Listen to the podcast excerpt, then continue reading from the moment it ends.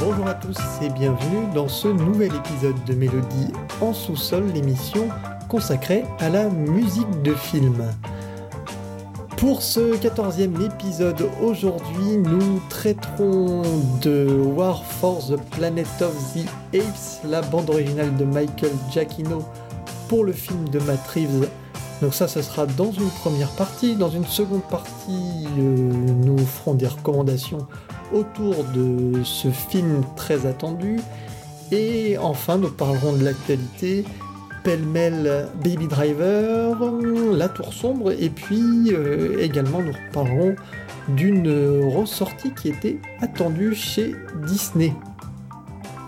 Pour m'accompagner, avec moi, Baptiste. Salut Baptiste. Salut. Avec moi aussi, Mich Mich, euh, décidément euh, qui, qui, qui, qui, enchaîne les émissions, lui qui avait été absent pendant longtemps.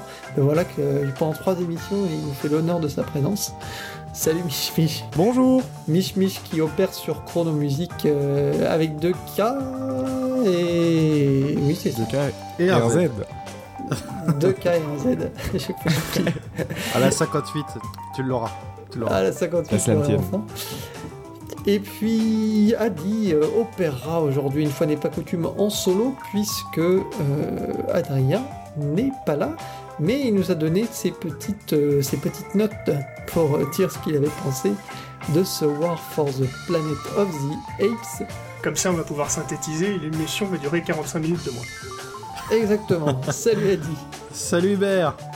Pour remettre un peu dans son contexte le, le- le film War for the Planet of the Apes, euh, alors c'est Planète des singes suprématie en français, euh, mais bon le titre pose un petit peu problème parce que ça n'a pas forcément rapport vraiment avec le film. Bah, à vrai dire, Euh, même en ah. anglais, je trouve qu'il pose problème. Mais... Ah bon? Non, non, en anglais, je- Un battle à la limite, mais War, euh, c'est un peu beaucoup. Ah non, moi je trouve que c'est assez, assez logique. Moi, je, je vous dirai pourquoi après, mais je trouve que le titre est très bien choisi. D'accord. En tout cas, le film fait suite donc au, au- de, de deux précédents, donc euh, Rise of the Planet of the Apes qui était le premier et Dawn euh, of the Planet of the Apes qui lui était déjà réalisé par Matt Reeves et qui est le reboot en fait de la saga, euh, enfin une autre en tout cas une autre une autre vision du roman de Pierre Boulle et de la saga culte La planète des singes. Je propose peut-être pour commencer d'attaquer avec un morceau qui s'appelle Exodus Wounds et qui va nous, bah, donner le, le la de cette bande originale. Et c'est excellente. Allez, c'est parti.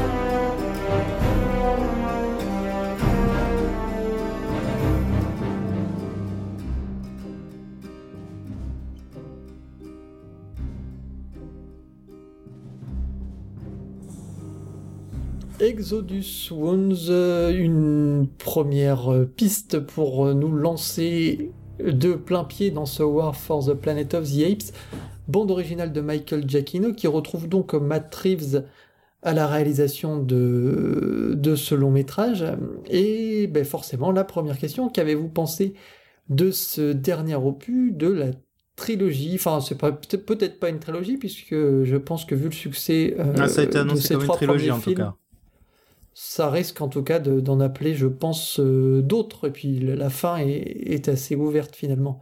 Qu'avez-vous pensé du film euh, Toi, Adi, qu'est-ce que t'en as pensé? Alors moi j'ai trouvé le film euh, très solide, très bon, euh, bluffé par les effets spéciaux encore une fois de plus de la Weta, une subtilité dans tout le film, une, une poésie, une retenue très agréable, mais qui je trouve est un peu gâchée par la- toute la partie finale où il y a des des pour moi des erreurs de choix ou en tout cas des, des mauvaises orientations qui font qu'il y a une petite, tou- petite touche négative sur la fin du film, mais euh, le reste, euh, vraiment euh, un très bon moment et un très bon film pour moi. Mich Mich Je suis très très d'accord avec, euh, avec Adi.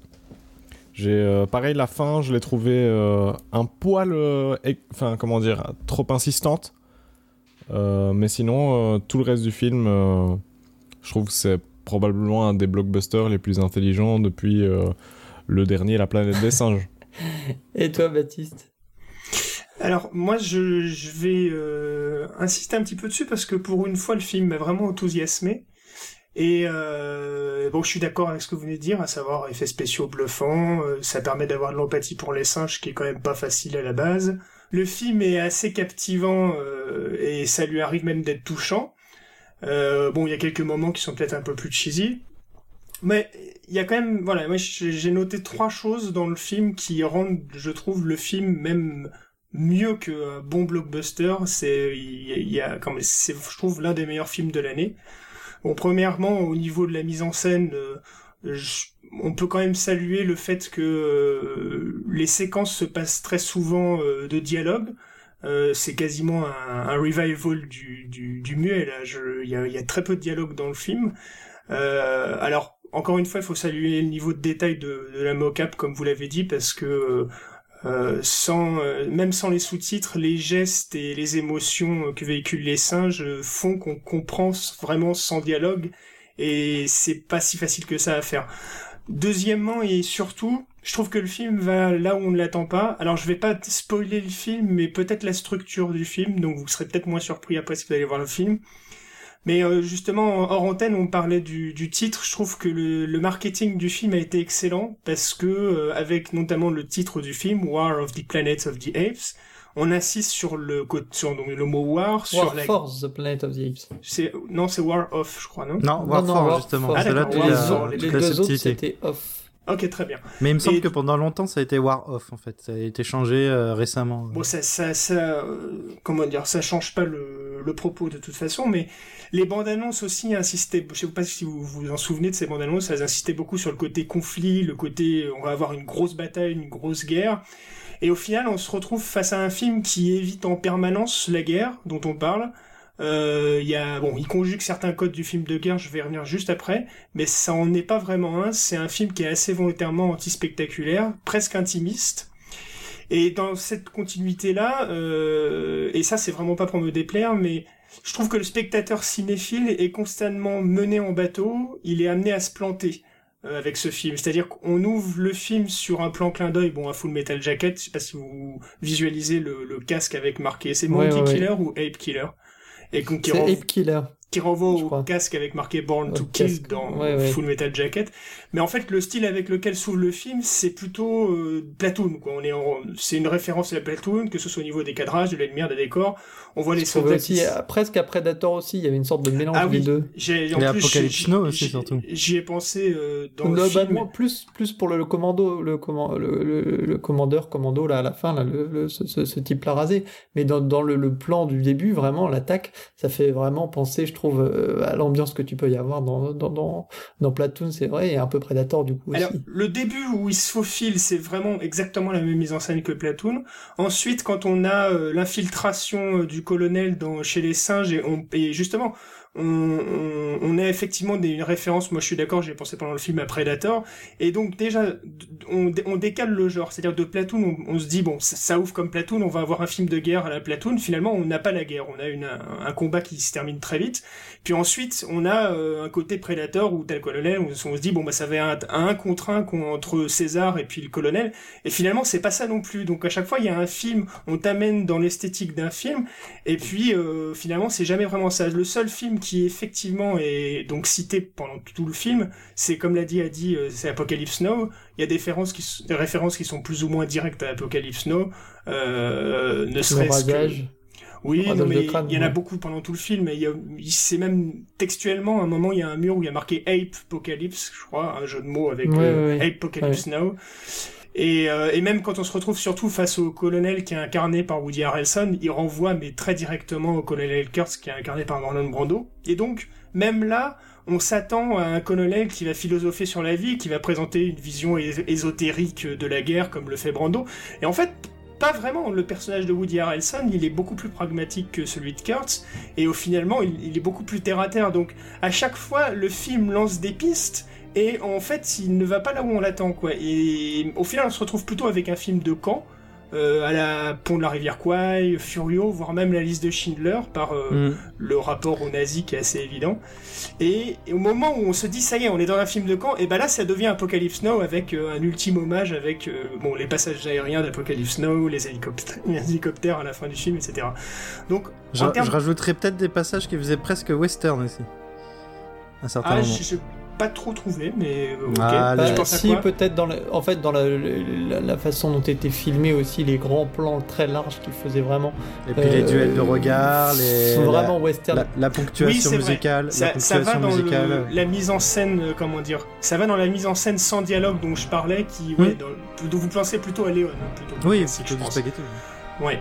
Et, donc voilà, ça c'était le deuxième point. Je trouve que déjà en termes de structure, de récit euh, et d'idées, c'est assez remarquable pour un film de 2017, enfin en blockbuster.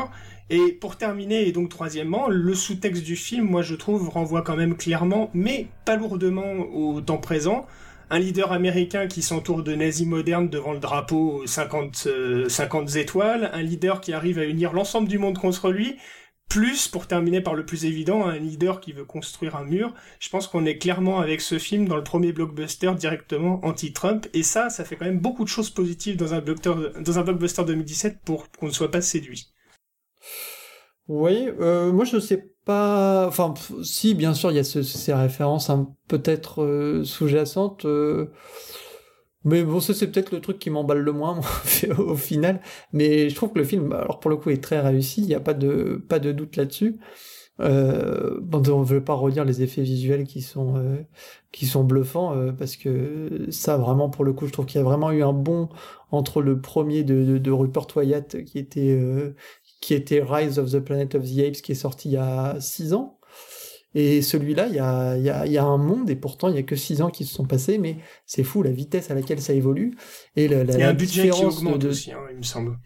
Eh ben, figure-toi que le deuxième, il y avait un plus gros budget que pour celui-là, et le pro... pour le premier, en effet, le budget était, était moindre, mais... Euh... Mais pour le deuxième, ça se voit que le budget est plus élevé. C'est moins... Le film est moins réussi, je trouve, beaucoup moins réussi, mais les scènes, euh, les scènes de spectacle, elles sont plus grandioses. Je le trouve pas moins réussi, je le trouvais déjà très réussi, moi, le, moi, je trouve le deuxième, mais je trouve que... Je suis d'accord avec Adi, le deuxième, il est beaucoup moins spectaculaire, il est euh, beaucoup plus spectaculaire, il y a beaucoup plus de combats, donc c'est normal aussi qu'il y ait moins... Ils ont plus d'envergure. Il y a moins de pyrotechnie d'une scène de tank, ça, etc. ça baisse le... Euh, mais je trouvais que le 2 était déjà, moi, particulièrement réussi, et je trouve que le, le, le, le fait que ce soit, ce soit Matt Reeves qui est repris, ça change vraiment tout parce que euh, c'est lui vraiment qui a donné euh, qui a donné ce tournant là à ce à ce reboot là parce que le premier film que je trouvais bon mais sans non plus être transcendant euh, j'ai trouvé qu'à partir du 2 il y avait un bon qualitatif qui était qui était énorme sur le sur l'ambition cinéma sur le sur l'ambition de narration sur enfin sur euh, sur plusieurs points. Et le fait aussi que la CGI euh, enfin ce soit l'amélioration de l'image de synthèse et euh, de, de, de, César de ce qu'il arrive à transmettre je trouve qu'Andy Serkis il est absolument bluffant. Ça c'est aussi un de mes un de mes nombreux points pour le film. Je trouve que c'est c'est fou de se se dire qui a ça d'un côté pour euh, un peu moins de sens je crois que c'est 180 millions de dollars et puis pour le même budget on fait Valérian on fait Valérian avec les avec le même budget bah, je trouve que c'est fou le, le, le, le gap qu'il y a entre les deux. Quoi. Ah, c'est pas la même utilisation des effets spéciaux aussi. Euh, non, c'est, non, mais tu vois, sûr, mais bon, ça reste une ça reste une créature. Tu peux lui donner une âme sans que ce soit tout à fait la même chose. Mais je trouve que ce qui passe euh, par Serkis, ça reste euh, ça reste un, quelque chose qui a été très peu vu au final dans le euh, dans l'image de synthèse quoi.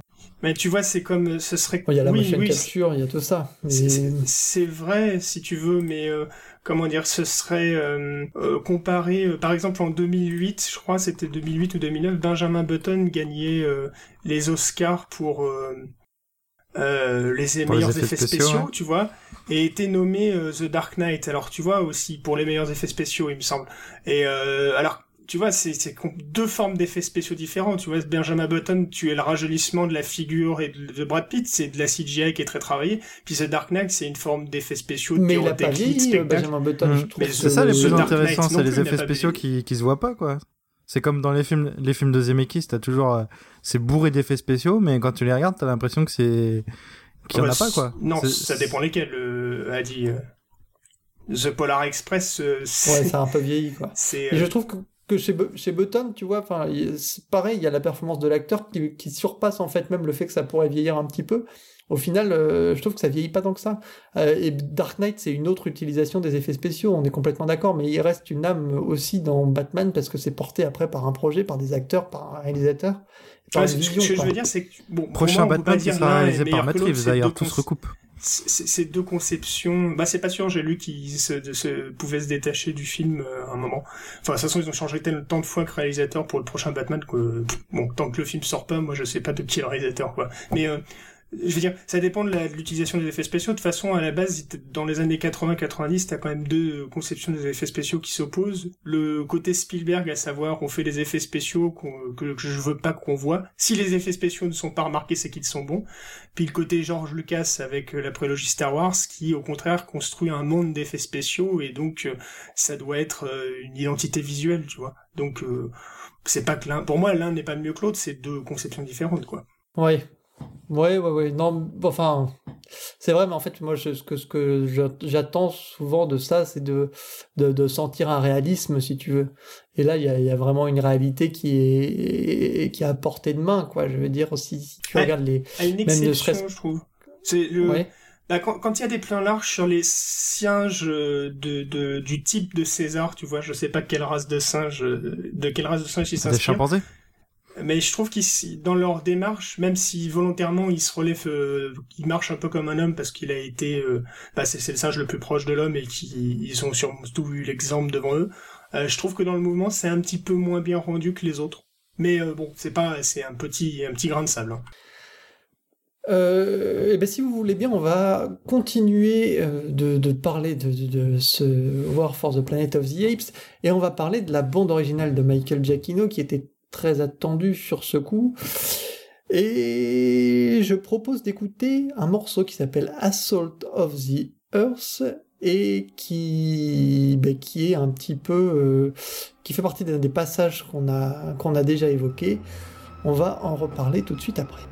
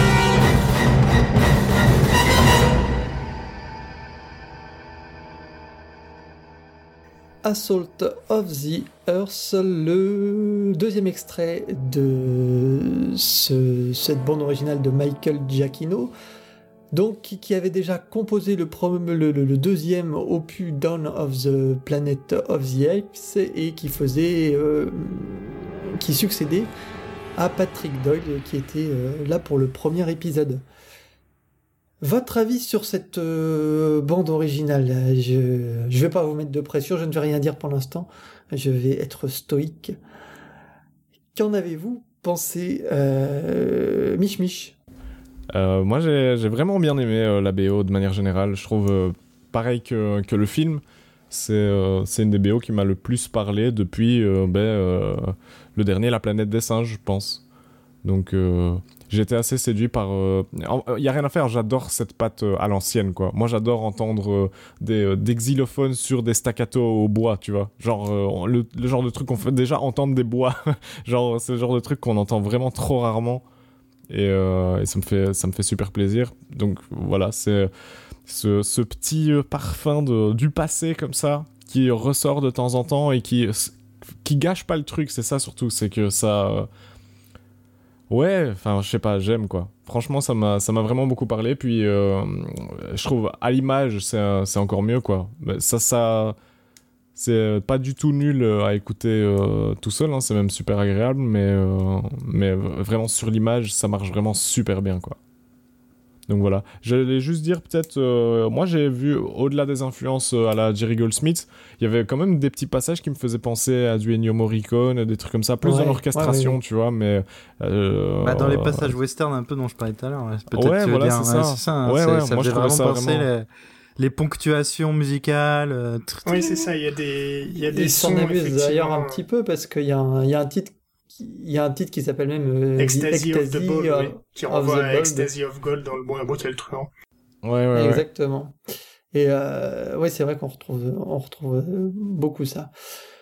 Euh, Baptiste, toi, ton avis sur euh, la BO Enfin, un, un Giacchino à Si, nouveau inspiré. Euh, mais euh, oui, non, non, euh, la musique est globalement euh, très bonne. Euh, vous avez euh, déjà évoqué la plupart des, inspirations, Goldsmith par moment. Alors le morceau qu'on vient d'entendre, euh, c'est le morceau le plus Goldsmithien de l'album et du film quasiment, qui réutilise à merveille les sons exotiques de Goldsmith, euh, que j'évoquerai plus tard, donc je vais pas insister dessus, mais voilà. Euh, effectivement, il y a des il y a des sons particuliers qui renvoient plutôt à, à Ennio Morricone aussi, et puis surtout le puis il y a des, des passages qui sont euh, dans la lignée de ce que fait John Barry. euh, donc et, et le mélange est et, il se trahit pas, je veux dire, il garde sa patte. Et le mélange est très homogène, quoi. Il n'y a pas de, de fausses notes. Alors, si on reprend ce que a dit Adrien voulait dire sur le, tu vas peut-être le reprendre d'ailleurs, euh, comment dire Hubert, mais effectivement, il y a des passages euh, où, comment dire, Giacchino utilise le piano. Je trouve que dans certains films, il l'utilise très bien pour euh, pour évoquer euh, un personnage ou un passage plus sensible. Ici, je trouve qu'il passe la pianite aiguë, comme dit, Adrien, comme dit Adrien, passe très bien à l'écoute de la BO, mais dans le film, il y a des moments où ça rend euh, la séquence un peu un peu cheesy.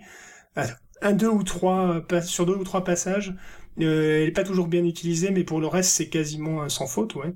Mais c'est la patte de Giacchino, ça, ce- ce- cette utilisation du piano. Moi, ça me gêne pas. hein. Je sais pas pourquoi Adrien en fait une fixette. Je suis mais, d'accord. euh, Je suis d'accord, mais alors oui, je suis d'accord. hein. Moi, Giacchino, euh, quand tu utilises le piano, ça me gêne pas particulièrement. Euh, encore que euh, ce qu'il utilise beaucoup le piano dans tous ses scores, c'est pas non plus sûr, mais Disons qu'il l'utilise toujours pour la même chose en fait. Il y est Pour dans... évoquer l'émotion euh, un petit peu Si tu euh, veux, si on triste revient en arrière, quoi. Oui, voilà, il est le, le plus beau morceau, je pense, dans ce, ce comment dire, ce type-là, c'est dans Up, où Mm. il évoque euh, le morceau, le morceau qui s'appelle Married Life, où il évoque donc la vie de du, du vieux pépé là, et, et quand il Qui passe se au, marient et toute leur la vie à la mort. Quoi. et quand il passe, euh, voilà, et quand il passe au piano, là, ça évoque la mort, et là, c'est très très bien amené, c'est très très bien, la musique évolue très bien pour laisser la place au piano, c'est parfait. ce- Mais dans ce Star Trek est 2 aussi, euh, le moment où il prend le piano, c'est pour euh, Et dans Star pour Trek souligner euh, euh, London 2, Calling, là. oui, pour souligner un Mais moment triste. pas C'est- dans c'est- le 1. C'est ça Je- qu'il peut avoir peut-être reproché, c'est qu'il l'utilise souvent pour euh, la Non, même non, chose. non, Mais c'est bien utilisé, je trouve aussi.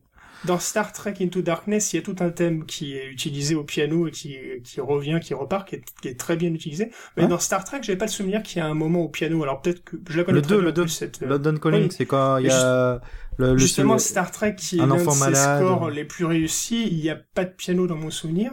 Et dans John Carter, il utilise plutôt de la harpe pour euh, pour les mêmes euh, comment dire les mêmes séquences un petit peu soit oniriques soit nostalgiques. Il utilise de la harpe à la place du piano, donc ce qui conviendrait très bien à Adrien. Donc non, je, c'est pas forcément sa marque de fabrique, je trouve le piano, mais euh, l'utiliser de, par, avec parcimonie euh, dans, dans ses scores, euh, ça marche plus souvent bien. Donc là, je suis pas d'accord avec Adrien. Mais voilà, pour finir là-dessus, dans, dans la planète des singes, là, euh, en dehors du film, je trouve que c'est, ce, son thème au piano est très bon et très, très beau à écouter. Euh, dans le film, c'était, c'était pas forcément la composition qui est à remettre en cause, c'est le moment où ils ont euh, le mariage entre ces moments-là et, et le piano, ça faisait un peu trop, tu vois, pour, pour moi. Le, le moment avec la petite fille, euh, le, le, la poupée, etc., c'était un peu trop insistant pour moi par, par, par moment. Non, Est-ce que t'as eu les petits frissons quand même Des petits frissons? Ouais. euh, bah, Je sais pas, non, pas particulièrement. Bon, Toi, bah, est-ce que tu as eu le, grand frisson en écoutant ce, ce Planète des Singes? Bah moi, contrairement à vous, par contre, euh, je vais pas dire enfin, parce que encore une fois, j'ai trouvé que Spider-Man c'était super BO cette année. Euh, mais C'est vrai que niveau quand Il y même. a un gros fossé entre les deux pour moi. je, je, je mettrais pas autant d'écart, mais c'est pas parce que celle-là est basse, c'est parce que pour moi Spider-Man est assez haut. Mais euh, ouais, elle est, elle est, elle est super agréable à écouter, comme dit Mich Mich. Ouais, moi aussi c'est ce que j'aime, c'est c'est cette utilisation des bois, puis cette variété aussi qui euh, qui souligne aussi bien les moments d'action que les moments plus intimistes, plus plus méla- plus, plus, plus mélancoliques.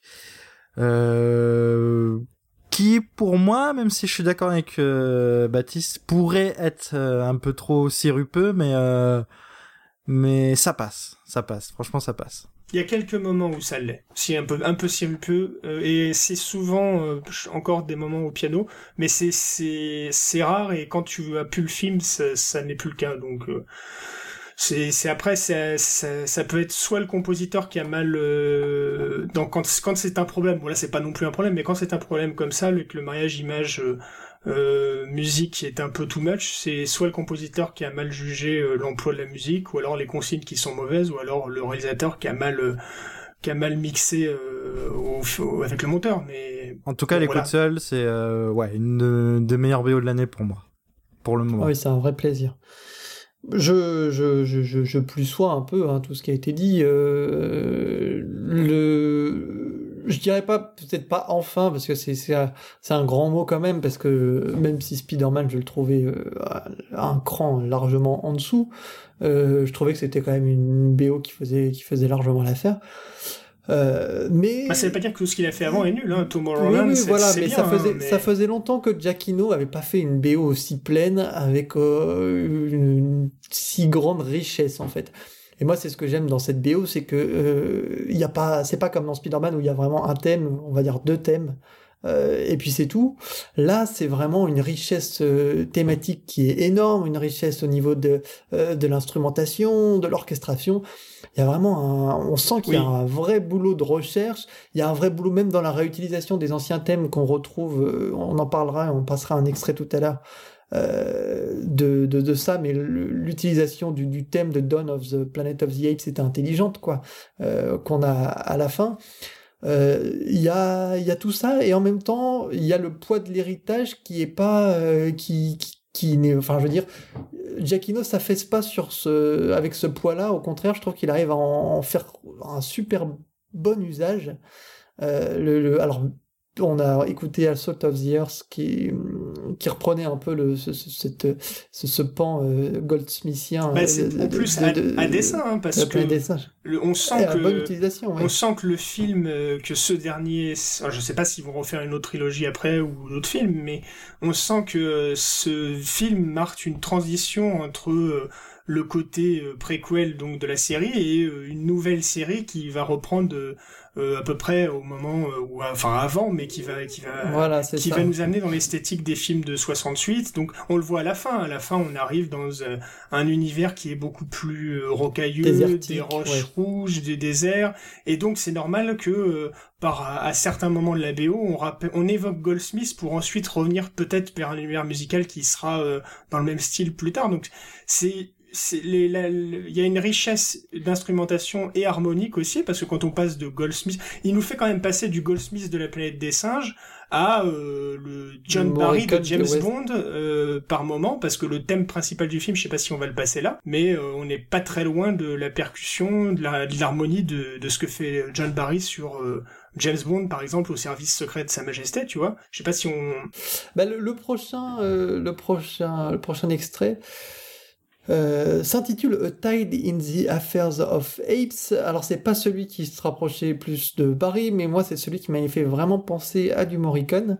Euh, donc je propose de, je propose d'en écouter un, extrait, et puis ensuite, euh, eh ben de, de reparler de cette excellente bande originale.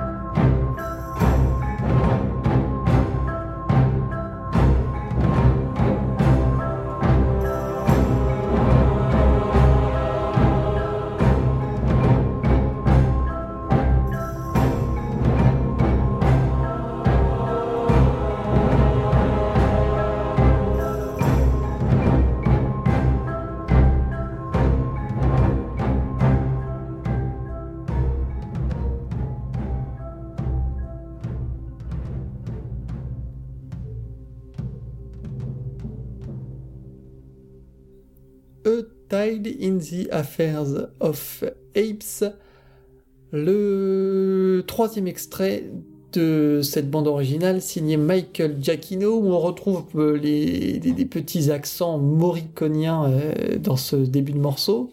Et puis après ça laisse euh, place à, un peu de, pas d'expérimentation mais des, des fulgurances comme, comme les a appelés Baptiste et je trouve qu'il y en a beaucoup dans cette bande originale en dehors des grands thèmes qui sont présentés et il y en a déjà un paquet euh, par rapport à ce qu'on peut voir dans les bandes originales euh, actuellement, je trouve. c'est vrai que c'est rare qu'on développe trois ou quatre thématiques. Et là, en plus, euh, il y, a, y, a, ces morceaux-là qui, qui sont très accrocheurs en plus de, de, de, ces thématiques. Bah là, en plus, dans ce morceau-là, on passe d'un style à l'autre, et puis c'est pas du tout choquant. C'est un petit peu marqué, là, le passage. Alors, Moriconien, oui, parce que euh, il utilise, c'est une sorte de pad 2 là qui arrive d'un seul, coup, un pad 2 avec une guimbarde. Euh, et du coup, euh, comment dire, ça renvoie un peu à ce qu'utilise Morricone notamment dans l'été une fois la, la, Révolution. Il l'utilise beaucoup dans ce film-là. Puis on a un instrument qui euh, rappelle l'harmonica de Il une fois dans l'Ouest en même temps. Donc là, c'est un passage assumé euh, morriconien, hein, effectivement. Euh, et Giacchino, là, c'est vrai dans ce, dans ce, dans ce score, quand même, il rend hommage peut-être peut-être à part Williams, euh, presque à tous ses à tous ses pères quoi, à tous ses, ses, ses maîtres et ses idoles, parce qu'on a quand même Goldsmith qui s'enchaîne avec Morricone, qui s'enchaîne avec Barry, et puis euh, d'autres euh, comment dire influences que vous pouvez euh, trouver ci et là. Et malgré tout, il ne, ce que j'insiste sur le fait qu'il renie pas sa patte personnelle quoi. On ressent que c'est bien du Giacchino. Et oui, et justement, je trouve qu'il y a dans cette bande originale là, et c'est pour ça que alors Attention, là, je vais, je vais m'attirer les foudres de toute une communauté de, de fans, je le sais, je le sais d'avance.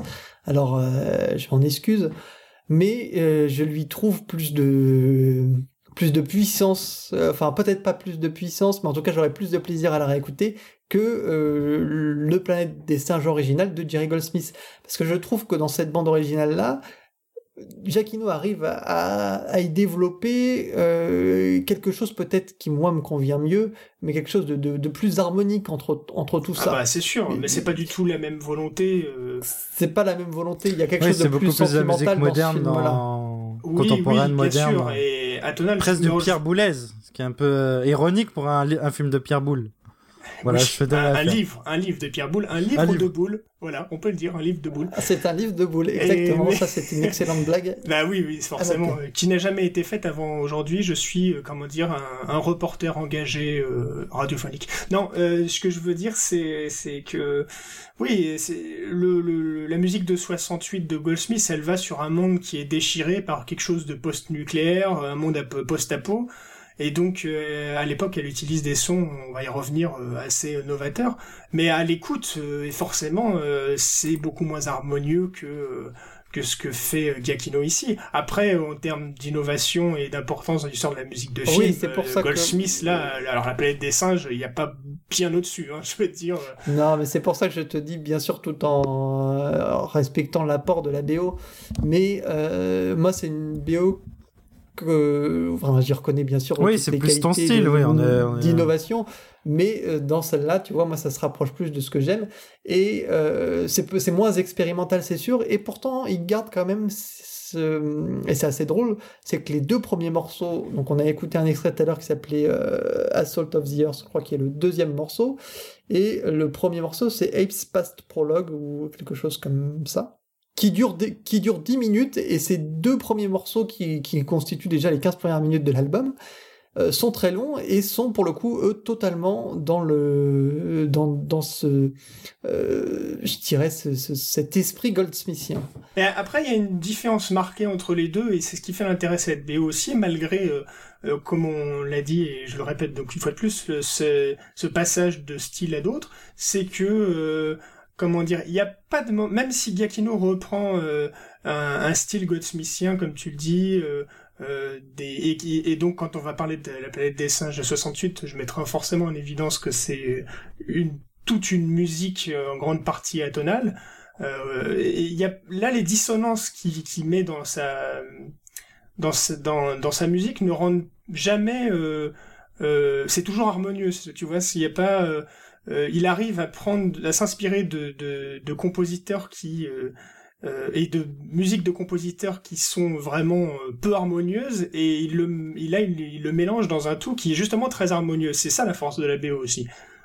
Il y a peut-être moins ce côté justement dérangeant qu'avait la BO de, de Goldsmith, ce côté euh, un peu malaisant, le côté un peu euh, euh, vraiment, je trouve qu'il collait très bien à l'image, mais on avait cette sensation, de, moi j'ai toujours eu cette sensation-là de, de malaise avec la planète des singes. Les premiers, je parle pas ceux-là. Bah, L'univers aride de, des premiers films des années 60-70 appelle un score épuré, complexe, alors que là, c'est euh, c'est la fin d'un monde et le début d'un autre. C'est euh, c'est peut-être pour ça aussi qu'il y a une citation de Morricone, parce que euh, c'est la naissance d'une nation, si tu veux, euh, pour citer le film de Griffith dans les années 10, mais c'est la naissance d'une nation. Et qu'est-ce que fait Morricone dans Il était une fois dans l'Ouest avec sa musique? Il était une fois dans l'Ouest, c'est la fin d'un monde et le début d'un nouveau. À la fin, voilà, ils construisent leur ville, le western. Oui, puis après, je pense que c'est aussi le, le, le Matt Reeves, le, le, cinéma de Matt Reeves aussi appelle ce genre de citation parce que les, les grands plans euh, enneigés euh, avec les, les, les, singes galopants sur les chevaux, ça pour, le, pour, le, coup, ça fait vraiment penser à tout un pan de du, du, du, du, western, euh, du western.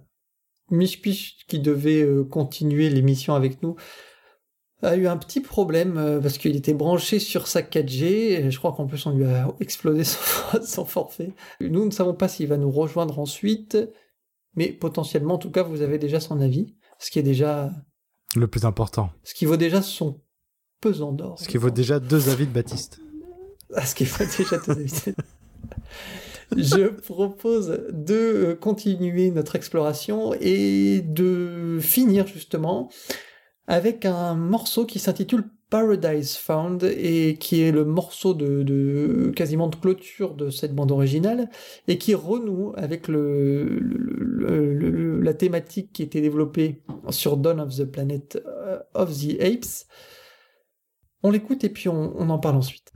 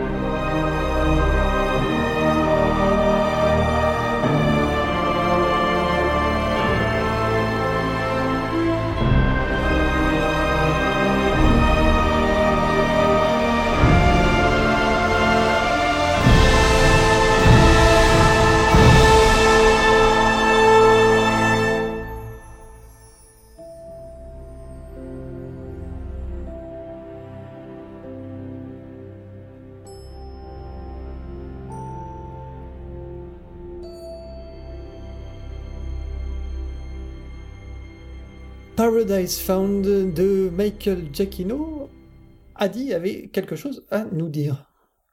Ouais, c'est le morceau de la fin qui me permet un peu de revenir sur euh, pourquoi.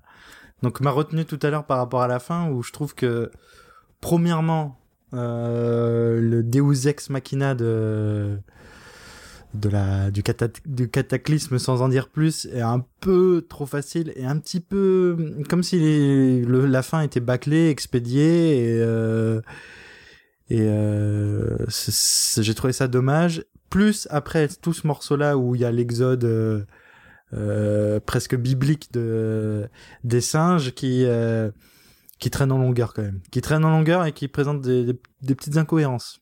Mais euh, voilà, c'était pour dire vraiment que la fin pour moi était en dessous du reste. Ouais, moi, je, moi je suis pas d'accord euh, déjà euh, sur le Deus Ex Machina, mais moi je trouve que l'exode est touchant et bien fait, donc bon après c'est une question de goût, mais le Deus Ex Machina il arrive euh, par surprise, hein, donc c'est pas un Deus Ex Machina parce que là il est annoncé. C'est-à-dire qu'au milieu du film, la fin du film est annoncée, donc tu peux pas, comment dire, c'est pour moi c'est pas un Deus Ex Machina, même si ça se traduit quand même relativement ça sera traduit par un happy end aussi. Enfin, un happy end, euh, bon, un peu, euh, comment pas dire. Pour nous, en tout cas, pour les singes. Bah, si, c'est un happy end quand même. Oui, oui, pour les singes, oui, bien sûr, oui. Après, euh, pas, pas, pas, pour tous, mais du coup. Bah, c'est le propos du film, justement, qu'il y a peut-être plus d'humanité dans les singes dans le film que, que chez les humains. Mais c'est comment dire sans revenir sur la thématique parce qu'après on va je risque de spoiler le film mais Ouais, il a, ça arrive pas par surprise la fin, donc comme tu t'y attends, c'est logique qu'elle arrive. Moi, ça m'a pas déçu du tout. Hein, Alors il y a quelque chose qui a dû m'échapper parce que moi je. Moi, je la trouve très réussie cette fin et je trouve que le musicalement elle est parfaite. C'est-à-dire que euh, je trouve que Giacchino là pose une rupture dans, dans, dans, dans, tout le reste de sa BO. On renoue avec ce qui a été fait sur euh, Dawn of the Planet of the Apes, la création justement de cette, de cette ethnie, euh, de, ce, de, de, de, cette, euh, de, de, cette, je sais pas comment, comment les, comment qualifier, mais de, ce pouvoir justement, de ce, cette prise de conscience euh, de, de, des singes. Et ce thème-là, je trouve qu'il est, il est, il est magnifique, il est, il est vraiment super bien amené. C'est-à-dire que tu as ce thème migration que j'ai pas passé, mais qui, qui est juste avant Paradise Fund et qui est tout un thème qui traîne beaucoup, enfin, qui est un morceau qui traîne beaucoup sur la longueur et qui euh, fait justement le parfait, le parfait, le, parfait levier pour passer euh, ce, ce, thème que je trouvais très très beau dans, dans Dawn of the euh, Planet of the, of the Apes. Baptiste, alors on a écouté en début d'émission, c'était notre premier extrait, un extrait qui s'appelait Exodus Swans, où à la fin vous, entendiez un des, grands thèmes du film. Euh, et ben Baptiste voulait nous parler de ce thème-là, alors je vais vous le repasser pendant que, Baptiste euh, évoque ce, cette, musique. Bah moi ce, thème-là déjà, donc je trouve que euh, alors il a, un tout petit défaut, mais qui est vraiment personnel, qui n'est pas du tout euh, sur, sur Goldsmith et, sur Giacchino, et vous vous, vous en rendrez pas compte, c'est que le thème m'évoque en accéléré euh, un morceau qui est dans Moulin Rouge euh, qui s'appelle Nature Boy, qui est remixé par David Bowie et qui revient en instrumental dans le film.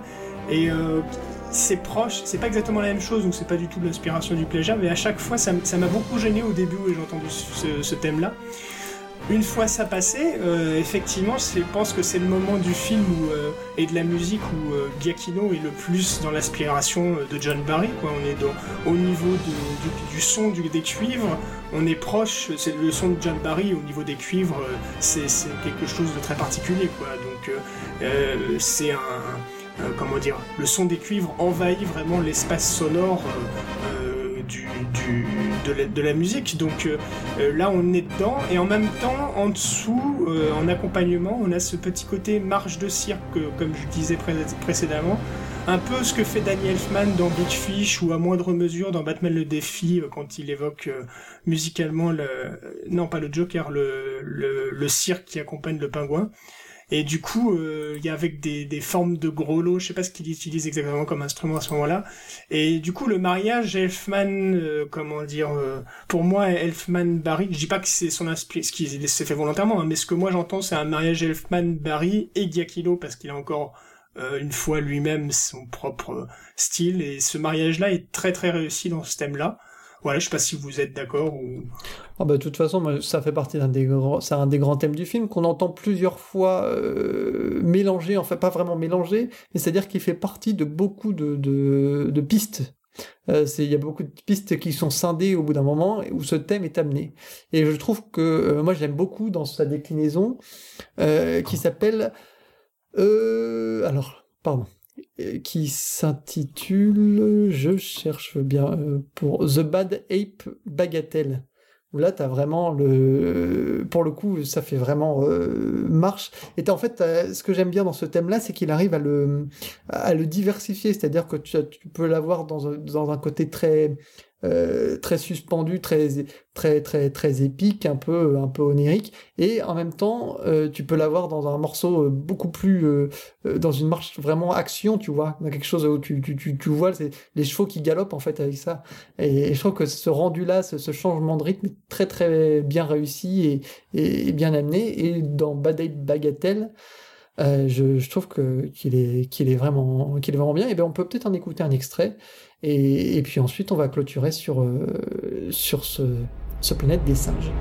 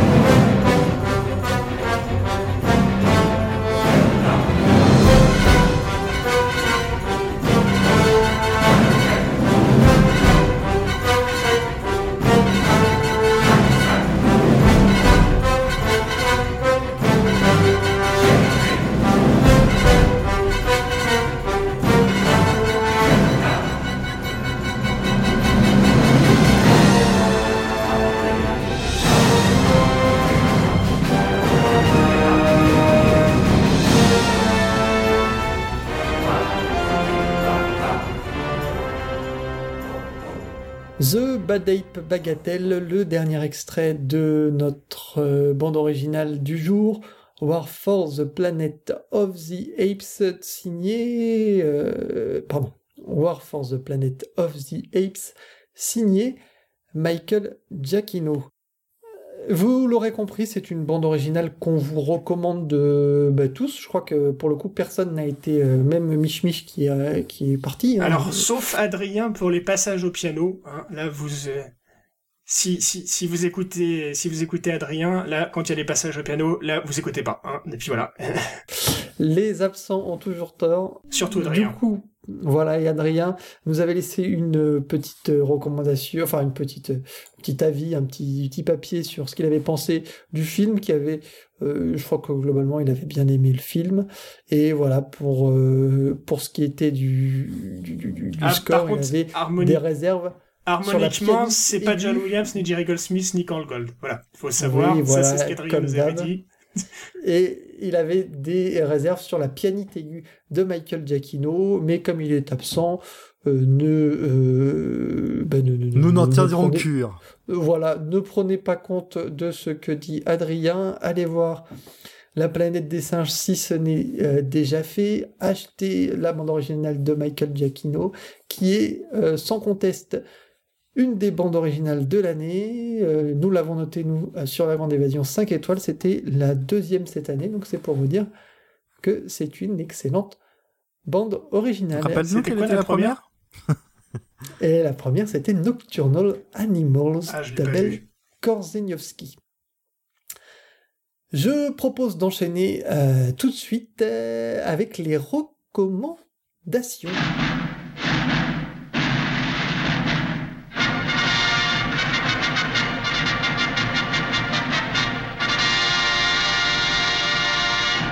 Les recommandations s'attaquent euh, aujourd'hui bien sûr à la planète des singes et on va euh, ben, évoquer le, le- forcément euh, l'inépuisable planète des singes, l'original de Jer- Jerry Goldsmith.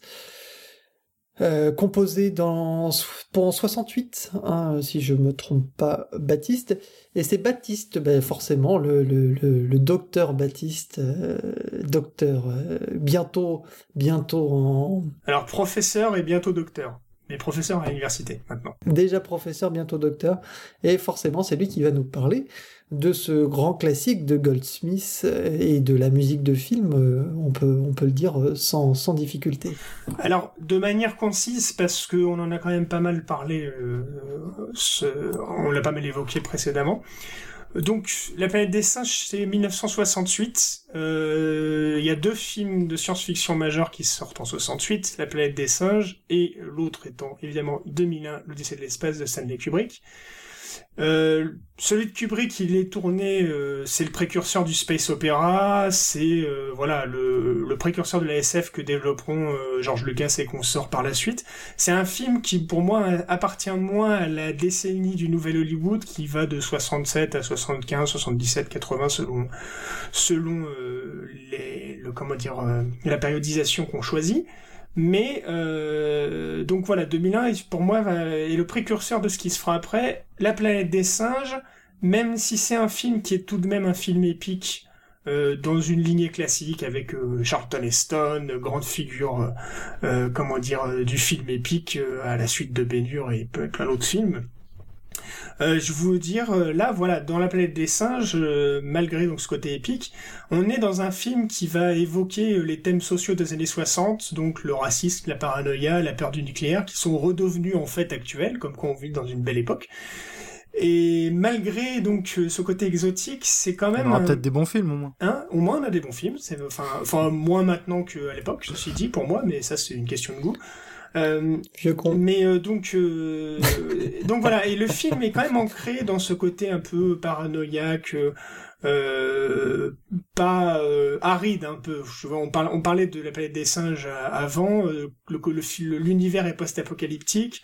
Euh, y a, le film est très réflexif quand même. Il y a un twist ending euh, euh, évidemment monumental qui fait partie de l'histoire du cinéma. Bon, je vais pas spoiler au cas où. Bah déjà vous êtes un peu spoilé parce que vous savez qu'il y a un twist ending. Enfin bon bref. Et donc il y a déjà un côté, un, un, savant mélange dans le film La planète des singes entre d'une part un côté donc intimiste euh, et, et d'intérieur, on va dire, euh, peu spectaculaire, et puis euh, des passages plus épiques qui qu'on retrouve dans ce film, dans ce film-là d'ailleurs. Donc, euh, au niveau de la musique, c'est peut-être encore au niveau de la musique que le film est plus important parce que c'est un score tout à fait novateur que que fait Jerry Goldsmith en 68 euh, c'est une musique qui puise dans les expérimentations sonores qui opèrent dans les années 60, donc ça peut être euh, que ce soit chez John Cage, Terry Riley, Pierre Boulez, comme le disait Adi précédemment, ou Penderecki, tout ça dans la lignée de compositeurs classiques comme euh, Liszt ou Bartok. Et cette musique, elle va vraiment marquer un tournant dans l'histoire de la musique de film, je pense. Alors on peut citer d'autres musiques euh, dans les années 60 qui, qui auront cette influence-là, mais dans la manière dont on envisage la dissonance dans la musique de film. Quoi, c'est une musique qui cultive la tonalité à l'aide de sons très variés, très exotiques. Euh, Goldsmith va utiliser des techniques assez avant-gardistes, euh, même dans la manière d'utiliser les instruments, par exemple euh, sur euh, comment dire, sur les, les instruments avant, les corps notamment. il demande à ses assez comment dire musicien de souffler dans le corps euh, sans utiliser la petite pièce qui sert à mettre la bouche, vous voyez, pour avoir un son euh, très particulier qui est euh, qui va enfin ce qu'il veut faire c'est imiter le cri des singes avec l'orchestration quoi à beaucoup de à beaucoup de moments. Et par ailleurs il utilise tout un, tout un tas de sons variés comment dire exotiques et des percussions qui sont très particulières. Donc voilà je propose qu'on l'écoute, c'est un score qui a fait date et euh, qui, je pense, fait partie des scores les plus importants de l'histoire de la musique de film. Après, à l'écoute seule, c'est sûr que c'est moins harmonieux à écouter que euh, du Giacchino, euh, du Williams classique, etc. Mais voilà, c'est ça donne ce que tu décrirais. Tu peux peut-être en reparler très vite fait, Hubert, le côté ça t'a dérangé, toi, euh, dans ton expérience Oui, non, je trouve qu'il y a, voilà, il y a le, côté très, euh, très malaisant, enfin, oui, voilà, qui, qui, je trouve, dégage quelque chose d'une gêne en fait presque et qui qui qui transpire à l'écran en fait cette gêne là. c'est on, se sent vraiment et puis c'était le fait, si tu veux, de, de voir ces, ces singes qui prennent en esclavage des humains, il y a un côté, tu vois, très, je sais pas, qui, qui est dérangeant parce que c'est contre nature, tu vois, c'est contre, enfin, contre la logique des choses en fait. Et quand tu vois ça très jeune, parce que moi je l'ai vu très jeune, et puis je l'ai vu aussi à travers la série télé, qui certes n'est pas composée par Goldsmith, mais qui reprend en tout cas euh, euh, tous ces tous ces codes. Euh, donc, bah, et en plus, la musique insiste euh, sur le côté post-apo, mais surtout horrifique du film. Faut dire, dans le film de 68, comparé à ces films-là, et c'est aussi parce que le propos est différent, hein, mais les singes font peur dans, dans la... Ouais, moi ça m'a foutu, ça m'a foutu une trouille terrible quand je voyais ce film-là, enfin, la série, parce que je l'ai découvert avant avec la série. Quand je voyais la série à la télé, moi j'avais des, j'avais des, ces pétoches, quoi. Euh, c'est alors que bon, euh, ils sont pas réalistes ces singes-là au final. Non, non, mais c'est la, musique joue un grand rôle parce qu'elle donne, euh, il pré comment dire, il préfigure un peu dans la planète des singes ce qu'il va refaire différemment dans Alien. Hein, je veux dire, mais dans dans l'idée. l'envahissement sonore de sons très particuliers qui viennent comme ça agresser l'oreille ou, ou créer une perturbation dans la, force si tu veux.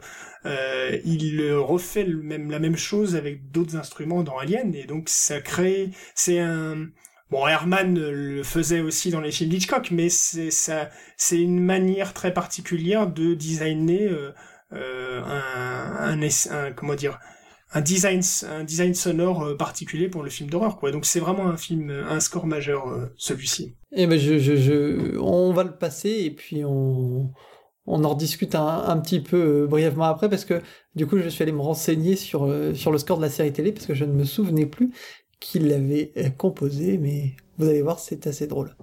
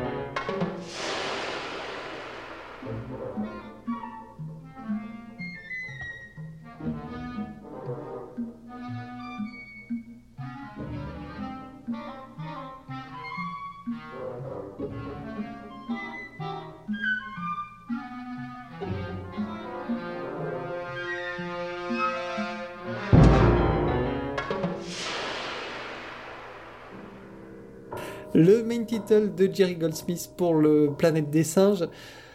Juste, euh, alors euh, évoqué parce que euh, on a évoqué brièvement la série télé et je suis allé fouiller le main title de la série télé été composé par le grand Lalo Schifrin. Donc au final, bah, tout ce monde-là se mélange, se rassemble. C'était, c'était une belle époque. oui, et puis Schifrin, par sa musique, et et, cultive aussi euh, souvent euh, le comment dire la dissonance euh, mélangée au jazzy. Il faut aussi comment dire ajouter donc que Goldsmith, c'est cette musique expérimentale prend quand même source dans un, son très jazz, hein, donc ça se marie très bien. Il faut rendre à César ce qui appartient à César. hein. Tout à fait, César, le, le singe. Le- D'où le, d'où le jeu de mots d'Adi. Le deuxième extrait de notre, de no- enfin, le- notre deuxième recommandation, ce sera Patrick Doyle. On reste sur la planète des singes.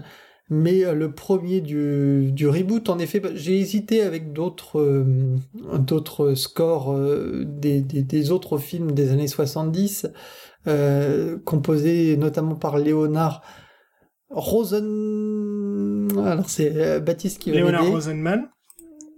Léonard Rosenman, j'ai toujours un peu de mal. Euh, qui avait composé euh, également pour euh, quelques films Star Trek, qui avait donc, du coup beaucoup travaillé avec Goldsmith, ça c'est Baptiste qui me l'a appris. Non, c'est Alexandre Donc, en fait, tout Courage, sur- ce qui est, qui est le, le, comment dire. Ah oui, tu. Alexandre Courage qui a fait qui les est thèmes de Star Trek, mais, et, euh, et arrangeur aussi. Mais tu, mais tu m'avais dit que Léonard Rosenman, Non, je me suis trompé. Rosenman, j'ai vérifié, on en a reparlé après. euh, Rosenman, il a fait, euh, il a Oui, juste corrigé, emboîté euh. le pas à Goldsmith. D'accord. Mais il a emboîté le pas à, à Goldsmith, et tu as tout à fait raison, et sur la planète des singes, et sur Star Trek. et sur Star Trek, donc plusieurs fois. Donc euh, bon, tout, tout, est plus ou moins en fait euh, peut-être lié. Il y a, il y a, il y a peut-être un, une certaine une certaine logique et puis une certaine euh, connaissance du, du, du travail de, de l'un et, et de l'autre. Donc ma recommandation c'est celle de, de, de pour Rise of the Planet of the Apes du coup qui euh, ne reprend pas trop l'instrumentation de Goldsmith et le style Goldsmith euh, ce que faisaient plus les autres mais qui développe vraiment quelque chose de, de beaucoup plus classique, j'ai envie de dire.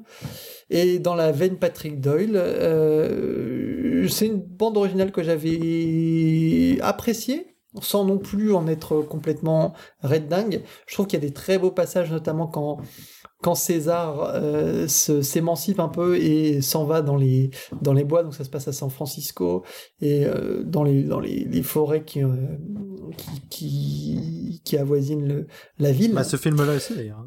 Et César est lâché du coup euh, dans, dans, ce, dans ce grand parc naturel et on le voit grimper tous les, tous les arbres et, et découvrir un peu sa connaissance, enfin sa, sa condition c'est, c'est de, de singe en fait, de, de, ce qu'il est vraiment au fond de lui. Et je trouvais que ce, ce morceau était, était plutôt joli, donc je propose de, de, l'écouter et puis si vous désirez, on, on, en reparle un petit peu ensuite.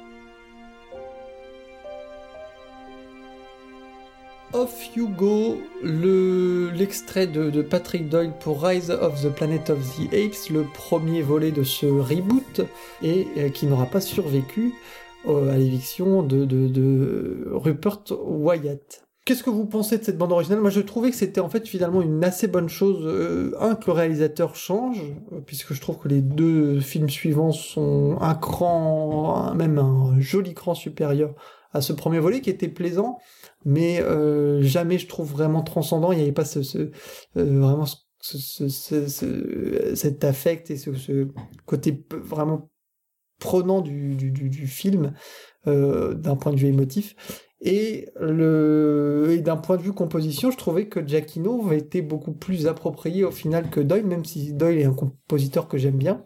Mais je trouvais un petit peu sage sur cette BO. Là, c'est un des, un des très bons extraits de cette bande originale, donc peut-être que vous n'en aurez pas le, une vision euh, plus, plus, plus globale. Mais, euh, mais voilà. Mais moi, pour les films, j'y pensais pendant le dernier, là. Euh, je trouve que, enfin, ça m'a donné envie de revoir les origines. Donc, c'est la palette des singes les origines, qui date de 2011. Donc, je l'ai vu au cinéma. Je me rappelle plus très bien pour un être honnête, et surtout, je me rappelle plus très bien de la musique de Dole, qui est pourtant un compositeur que j'affectionne beaucoup. Mais, euh, mais par contre, en revoyant le dernier, j'ai été, ça m'a rappelé des moments du premier et à quel point ils avaient réussi l'évolution et psychologique et physique de César euh, donc physique par la, les effets spéciaux, mais psychologique.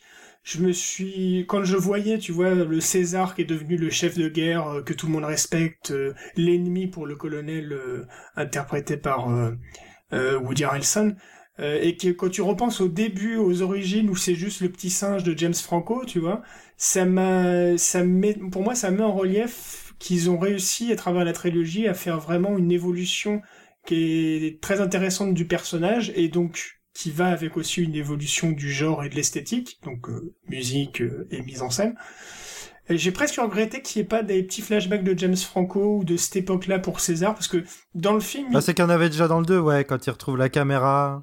Ah ouais, ben je me, je, me, il faudrait que je revoie le deuxième aussi, mais c'est vrai que dans le troisième, ils utilisent ça par rapport à Koba, qui est donc euh, l'antagoniste de César dans le deuxième et ils, ils utilisent pas de, de, de... En fait, j'aurais trouvé plus pertinent les flashbacks de avec James Franco du 1 dans le 3 que dans le 2, tu vois. Euh, c'est, c'est, ça m'aurait semblé plus logique.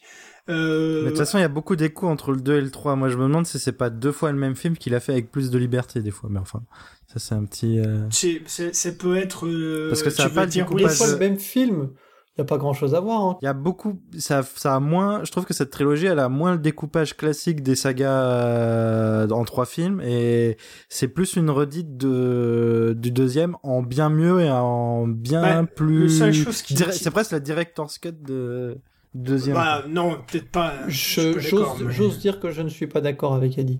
Ce qui est vrai, c'est que le deuxième est, le deuxième est un vrai film de, de guerre euh, et d'infiltration et de guerre, tu vois. Là où le troisième euh, te fait croire que ça va être l'apothéose du 2 dans la, dans la lignée, et justement, il s'en écarte, tu vois ce que je veux dire. Après, mm. le 2 et le 3 sont plus cohérents dans le style que le premier, mais ça enrichit la, trilogie, je trouve. Je propose de passer, euh, de passer à la recommandation de Adi, qui change un petit peu d'univers, mais qui reste sur une thématique un peu euh, semblable et il va le développer forcément mieux que moi puisqu'il va vous parler de la liste de Schindler. Forcément mieux, je sais pas, mais je vais essayer de le développer, ouais. La deuxième partie du film, là, euh, sans, sans trop en dévoiler, qui se passe dans... J'ai déjà dit hein, que ça renvoyait euh, par, à la liste de Schindler par moment. Forcément, un camp de concentration, côté un peu nazi. Ouais, qui, qui envoie dans les camps, puis même euh, d'ailleurs le, général qui, qui m'a beaucoup fait penser à celui de de la liste de Schindler quand il se présente devant en haut du camp, tout ça, qui qui qui, qui, trône en haut en haut de son de son balcon, etc. Et puis dans la musique, il y a des choses qui m'ont fait penser à ce morceau-là particulièrement. Donc c'est pas le thème principal de la liste de Schindler archi connu que j'ai choisi, c'est un thème plus chaleureux avec plus justement de bois, de de un, espèce de, de pas de deux comme tu disais, je sais pas si c'en est un exactement, mais un espèce d'entraînement vers l'avant qui qu'on retrouve beaucoup dans la BO de Giacchino. Et moi c'est pour ça que j'ai j'ai choisi ce morceau qui me qui, qui me faisait penser, à tort ou à raison, mais qui me faisait penser.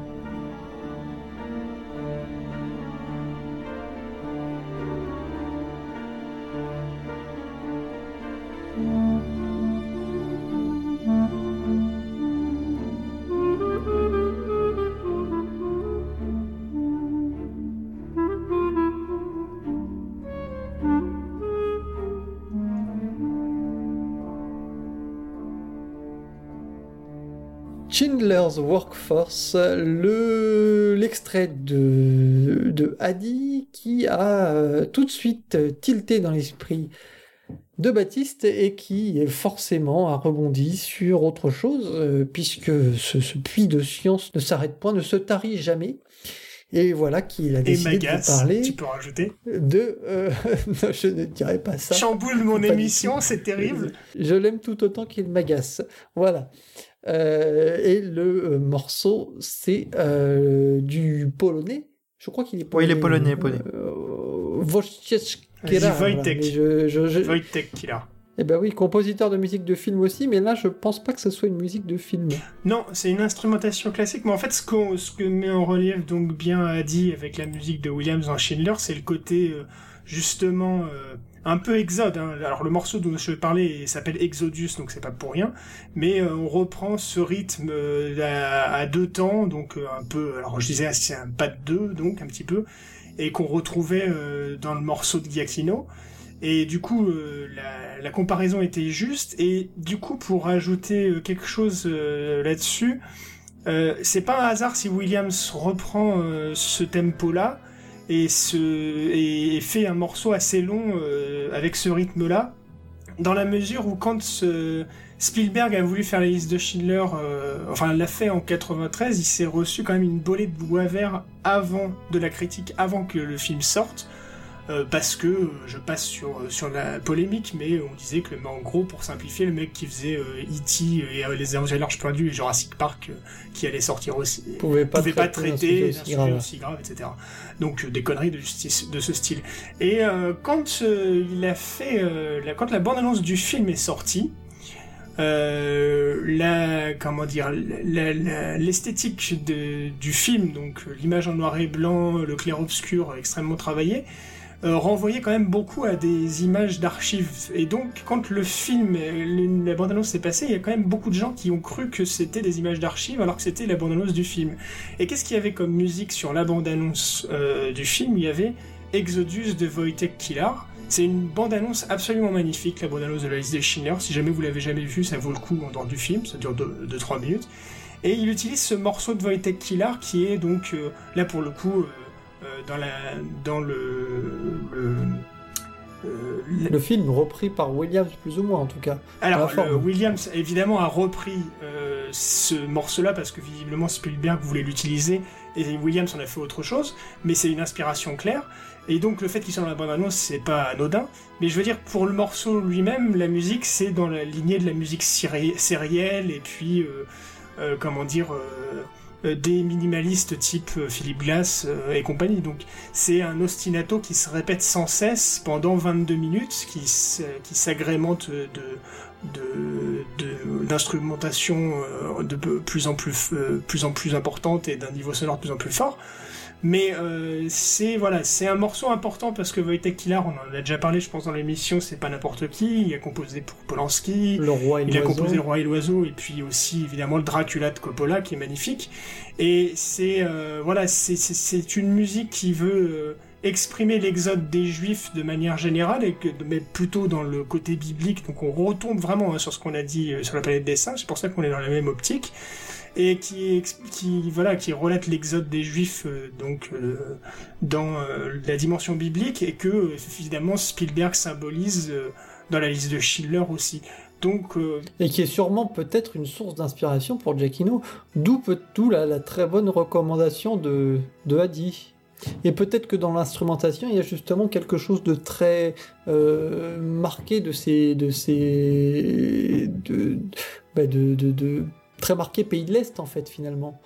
Bah, et vous savez à quoi ça me fait penser? Vous savez à quoi ça me fait penser? Ça me fait penser au...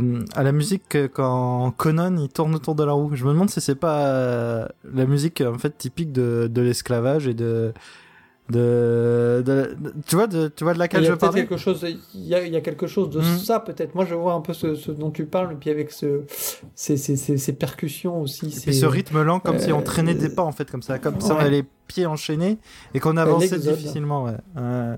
l'exode que cite même Giacchino dans son titre tout ça interagit ensemble et, et du coup ça vaut bah, ça, ça ça donne une toute nouvelle lecture, je trouve, euh, avec cette recommandation-là notamment, euh, à, la, à la bande originale qui, qui n'en est que plus riche.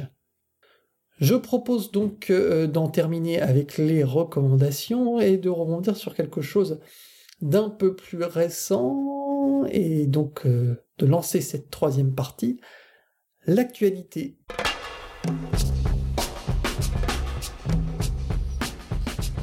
L'actualité aujourd'hui est, riche, est riche. On va vous parler. Alors à la fin, on avait vraiment axé euh, l'actualité sur Valérian. Là, on va vous parler de plusieurs choses diverses et variées. On va commencer par un film qu'on a cessé de repousser dans l'actu euh, parce que bah, il y a eu Valérian. la fois d'avant, euh, on n'avait pas assez préparé la chose. Tout le monde n'avait pas vu le film. Mais là, en tout cas, c'est les trois qui sommes ici pour cet épisode de Mélodie en sous-sol. Nous avons tous vu Baby Driver, donc nous sommes tous en euh, capacité d'en parler. Et ben je, propose à, Adi d'en de, parler d'abord parce que c'est lui qui, voulait absolument euh, évoquer le, le film. Voilà, donc euh, film que j'ai apprécié, contrairement à d'autres, on va le voir par la suite.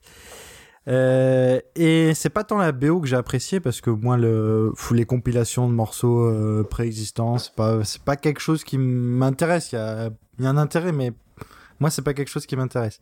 Par contre c'est dans l'utilisation de la musique et euh, même le film qui euh, qui est monté autour de autour de films sans que ça devienne trop clipesque je sais pas ce qu'il te faut alors.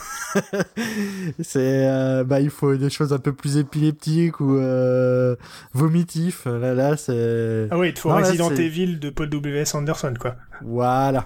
Exactement. Non, mais on peut au moins reconnaître à la BO de, de, de, de la, enfin, pas à la bande originale, mais plutôt au, score de proposer quelque chose de, de, frais, quoi. Et c'est vraiment ce qui m'a plu dans ce film, c'est le montage. Dans certaines idées d'enchaînement entre les scènes, euh, le rythme entre que j'ai trouvé bon, haletant, euh, sans ennui, euh, et, et, cette utilisation de la musique avec euh, dès la dès la scène d'intro euh, où euh, le braquage se fait en rythme sur une musique, c'était c'était intéressant, comme chaque film de d'Edgar White qui apporte toujours quelque chose d'intéressant. Je trouve que c'est vraiment un réalisateur que j'affectionne particulièrement. Qui avait fait la trilogie Cornetto, Ouais, Scott Pilgrim surtout. Je, ben, on va tout de suite passer un, un extrait de cette, de, de, ce, de, pas de cette bande originale, mais de ce score euh, de, de, de, Baby Driver. Le, le titre s'appelle Deborah et on, plutôt Debra avec l'accent et qui, qui a une place importante dans, dans ce film. Euh, on l'écoute et c'est un des, c'est un des, c'est une des chansons sympas de, de, de, de cette entre guillemets compilation, mais on peut pas vraiment dire. Du groupe T-Rex, que j'aime beaucoup. C'est un très très bon groupe anglais.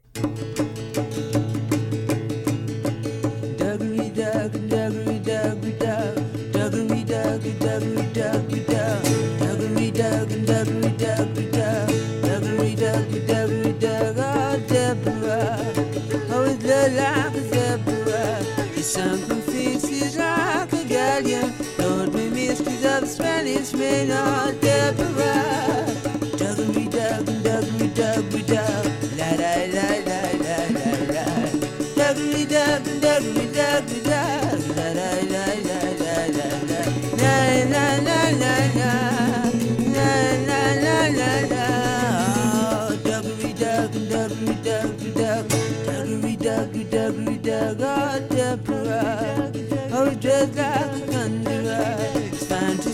your young face hiding. Neath the stallion that I'm hiding. Deborah. La la la la la la la. Duggery dug duggery dug La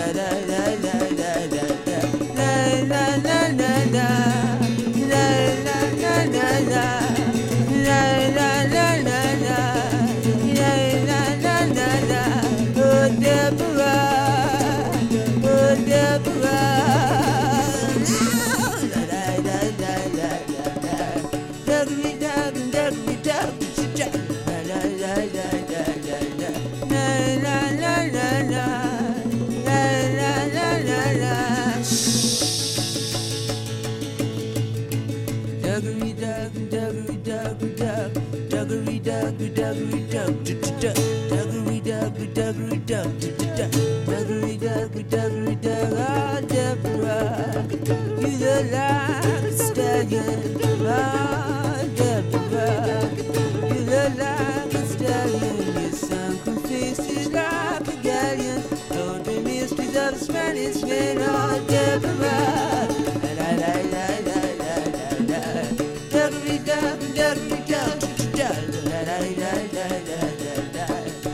داق داق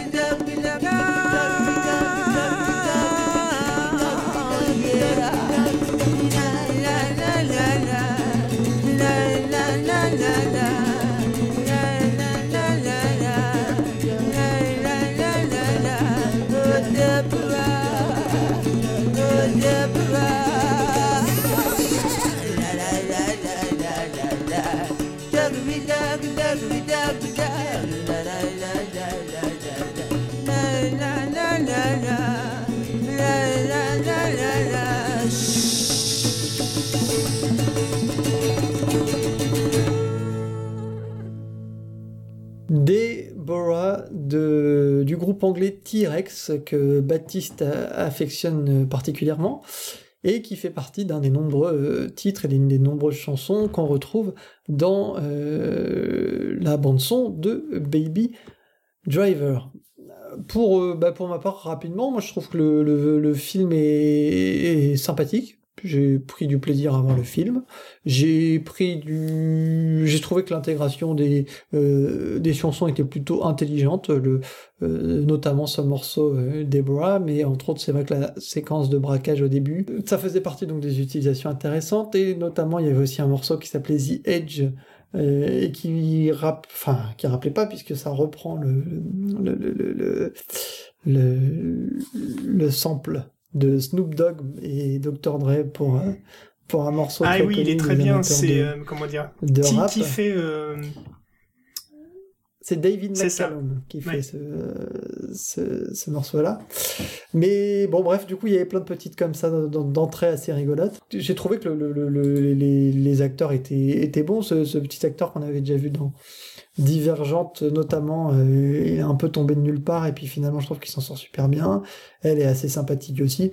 Je trouvais que ça marchait bien. Alors après, euh, ce que j'ai eu un peu plus de mal à comprendre, c'est tout le euh, J'y trouve peut-être moins un aspect euh, aussi novateur qu'on a pu l'entendre, quoi. Euh, euh, je- je- Il y en a qui ont dit que c'était le blockbuster de l'année ou le blockbuster de l'été, que c'était, euh, c'était, enfin, c'était fou, la bande originale était, enfin, la bande son était dingue.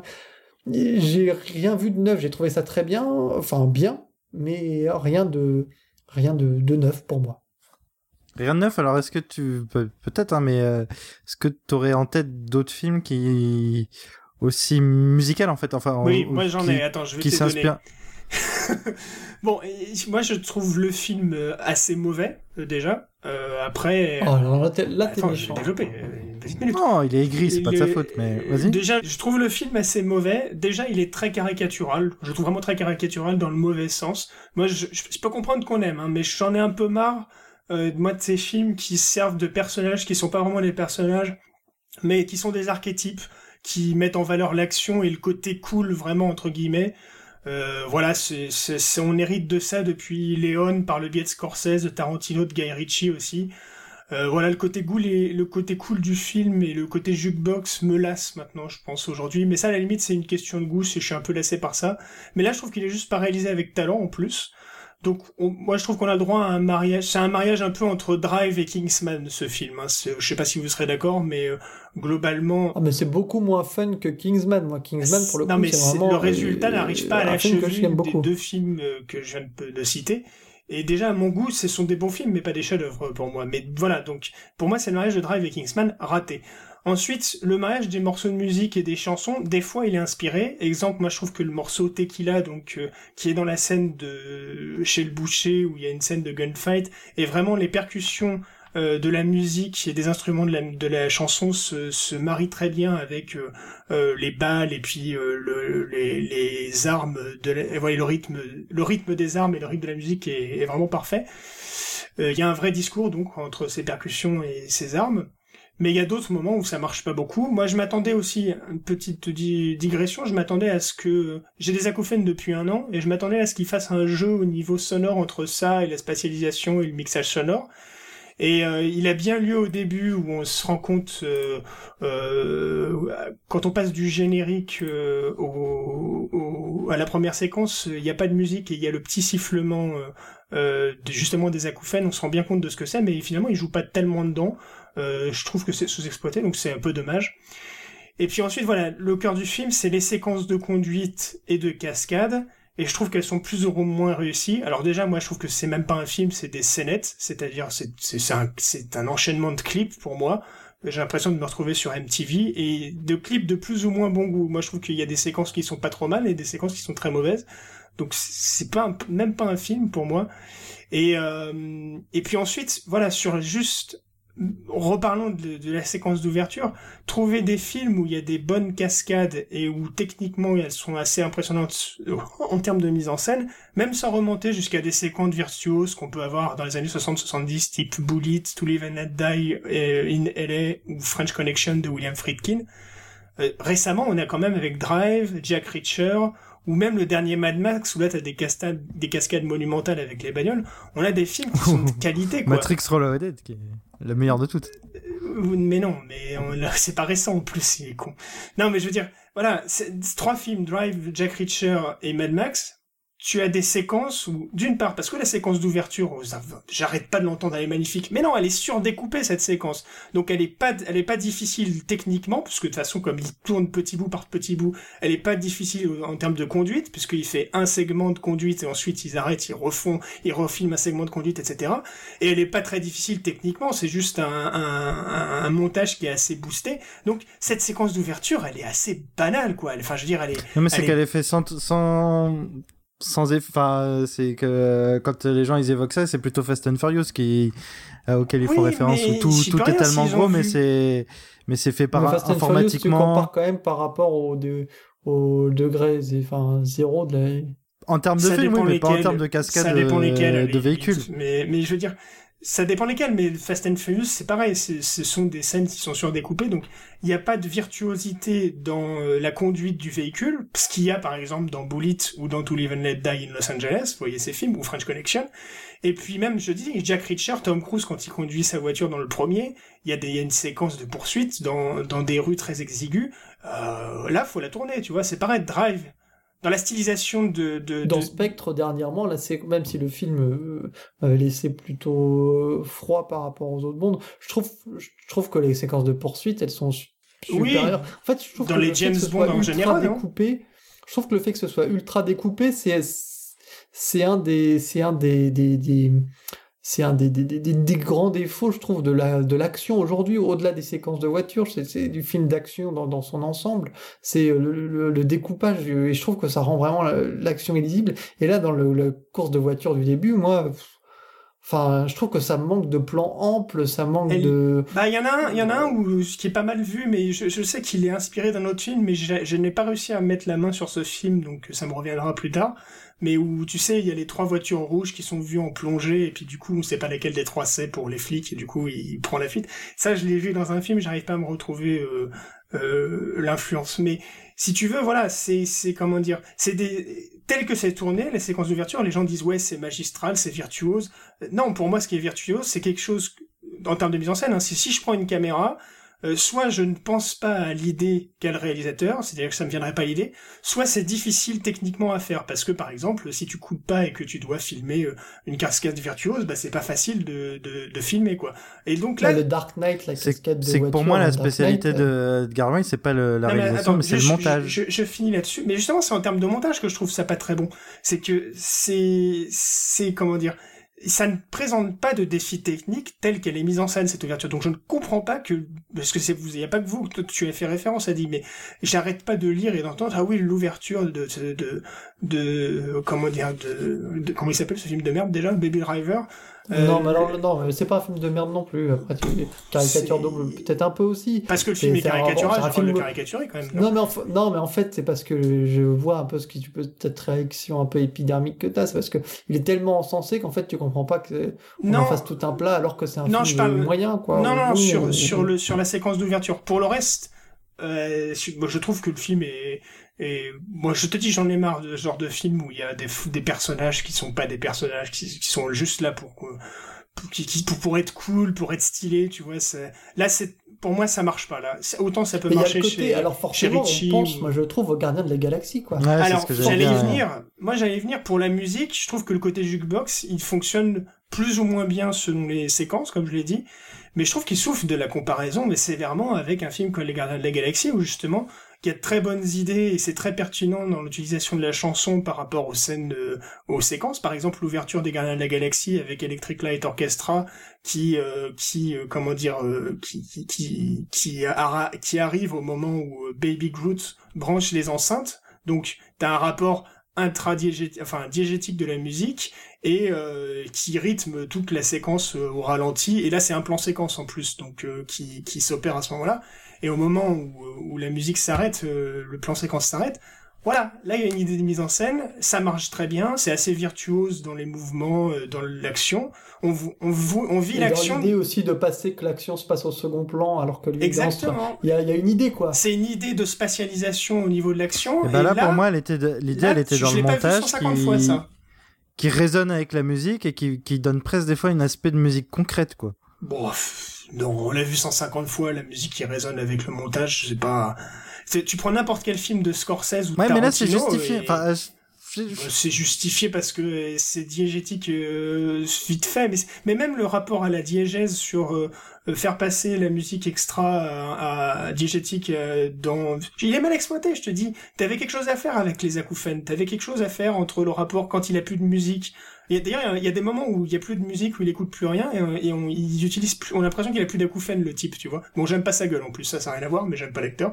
Mais donc... euh, non, moi je trouve que c'est maltraité, franchement, c'est, c'est, Baby c'est bâclé. Driver, vous aurez compris, Baptiste n'aime pas Baby Driver, Adi aime Baby Driver, et euh, ben, Hubert est entre les deux. voilà, je crois qu'on peut résumer euh, comme ça. En tout cas, euh, c'est un film qui a fait son petit bonhomme de chemin et qui a fait beaucoup de bruit. Donc, euh, ben, vous l'avez sûrement vu. euh, N'hésitez pas à, nous dire ce que vous avez pensé de cette bande son. Par contre, la, la- juste la bande sonore, euh, les chansons qui sont utilisées pour le film sont très bien, hein, ça pour le coup, euh, mais elles sont mal utilisées pour beaucoup de, à beaucoup de moments pour moi. Mais en dehors du film, elle, elle est très bien. Passons tout de suite à la seconde actualité.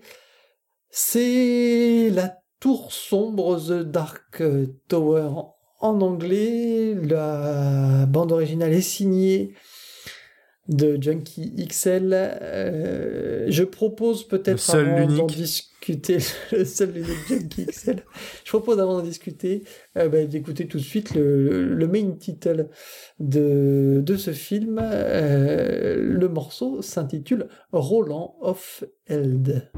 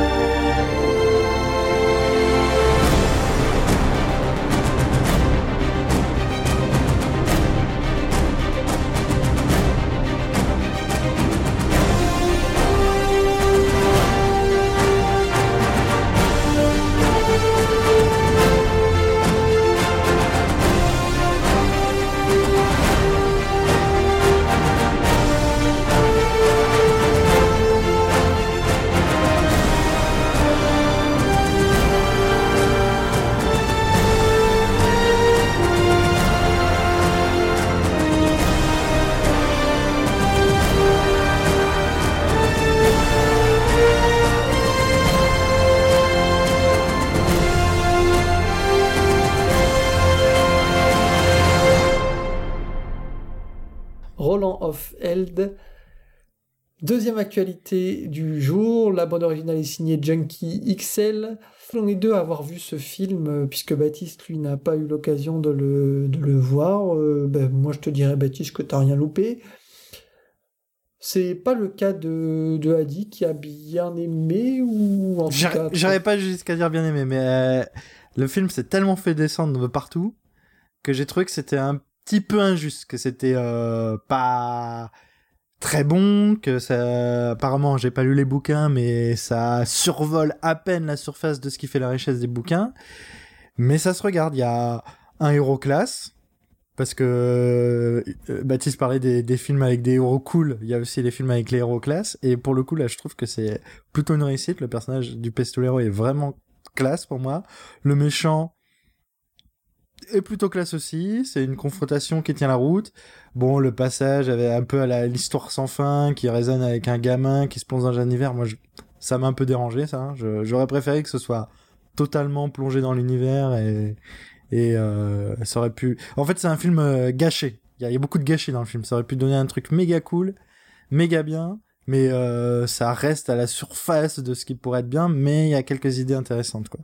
Bah, je crois qu'en fait, en si peu de temps, parce que le film dure 1h40, euh, euh, ou peut-être un peu plus, mais pas beaucoup plus, euh, c'est compliqué de, de déflorer, je pense, la richesse du bouquin que je n'ai pas lu, mais qui apparemment est un des piliers centraux de Ouais, mais ça aurait pu être une saga, de Stephen King. euh, l'ouverture intéressante Ils d'une avaient saga. voulu en faire une série TV à l'origine. Ensuite, il y a eu ce projet de film euh, qui a été euh, reporté, changé. euh, les réalisateurs sont, se sont succédés. Enfin, en tout cas, les noms se sont succédés. Pour finalement arriver à ce résultat euh, vraiment décevant. J'ai trouvé le film complètement creux. Il n'y a pas de... Il a pas d'enjeu, on s'ennuie, euh, on s'ennuie du début à la fin. euh, les décors sont d'un vide assez, La Ah, série TV n'a jamais été officiellement annulée. hein. C'est le frère de Nolan qui devait la faire, qui l'a pas encore fait parce qu'il Ouais, ben, s'attelait à de- Westworld. Il s'attelait à Westworld, mais euh, mais C'est- peut-être qu'un jour elle va sortir. hein. C'est toujours pas d'actualité en tout cas. Et la musique de Junkie XL, bah alors moi j'aime bien ce, enfin ce, ce titre-là, c'est du Junkie XL quoi, c'est du, c'est vraiment Bah, c'est euh. tellement du Jackie XL que je connais, du coup j'ai pas entendu la musique, mais là rien qu'à l'écoute de ce morceau, je note tout de même qu'au milieu du morceau, il se plagie quasiment lui-même. Euh, Ah non mais sur, ça c'est euh, une spécialité chez sur, sur Beautiful Light dans Batman vs Superman, qui est l'un des seuls thèmes que j'aime du film d'ailleurs. Euh, là au milieu, il apparaît là, au milieu du morceau quasiment, euh, pas tout à fait pareil, mais c'est c'est presque la même chose. C'est une spécialité, il avait déjà fait le coup sur, Bah, sur Mad Max où il avait ressuscité un, un Moi, la musique, j'ai, même pas fait. J'ai, franchement, moi, je la trouve pour le coup, elle, inconséquente. J'ai, j'ai- j'ai juste, je- la seule chose que je me suis dit au milieu du film, et c'est vrai, c'est bah putain, ça doit être du Junkie XL, tu vois. J'avais pas fait gaffe à qui faisait la musique avant d'y aller, et je me suis dit ça peut être que lui, quoi. Mais effectivement, retrouve c'était ces, lui. ces tics de composition Ouais, pour c'est, ça m'a pas donné envie de la réécouter. J'ai pas, Ah pas réécouté. non, de toute façon, euh, moi, ça m'a pas donné envie de. Mais le film, pour moi, Il y a, il y a des trucs à sauver. Il faut en parler dans les détails un peu nerd, mais euh, mais il y a des trucs, euh, il y a des trucs sympas quand même, même si euh, c'est un gros gâchis quoi. Et bien après deux sujets d'actualité qui sont complètement, enfin qui sont un peu moribonds, avouons-le un petit peu, euh, ben, je propose de passer à deux, deux, actualités, mais presque recommandations, qui sont un peu plus, euh, un peu plus réjouissants pour le coup. Et la, la, la, la première, enfin la première de cette deuxième partie d'actu entre guillemets, c'est euh, Adi qui va nous parler de Joe Hisaishi pour le cinéma de Kitano. Un de mes compositeurs préférés, qui est surtout connu pour euh, les musiques de Miyazaki, mais moi que j'affectionne particulièrement sur ses musiques euh, avec Kitano. Et ça me donnait l'occasion d'en parler parce qu'il y a une rétrospective en, ce moment où il y a trois excellents films de Kitano qui repassent dans certaines villes de France. Alors, in- incroyablement, ça passe à Poitiers, donc j'ai pu euh, déjà aller voir Kids Retourne et, et Anabi, et j'attends encore euh, l'été de Kikujiro, mais ça passe aussi à Paris et quelques autres villes. Et du coup, ça m'a permis de redécouvrir encore avec grand plaisir la musique de Kids Retourne, euh, dont on va écouter euh, le thème principal.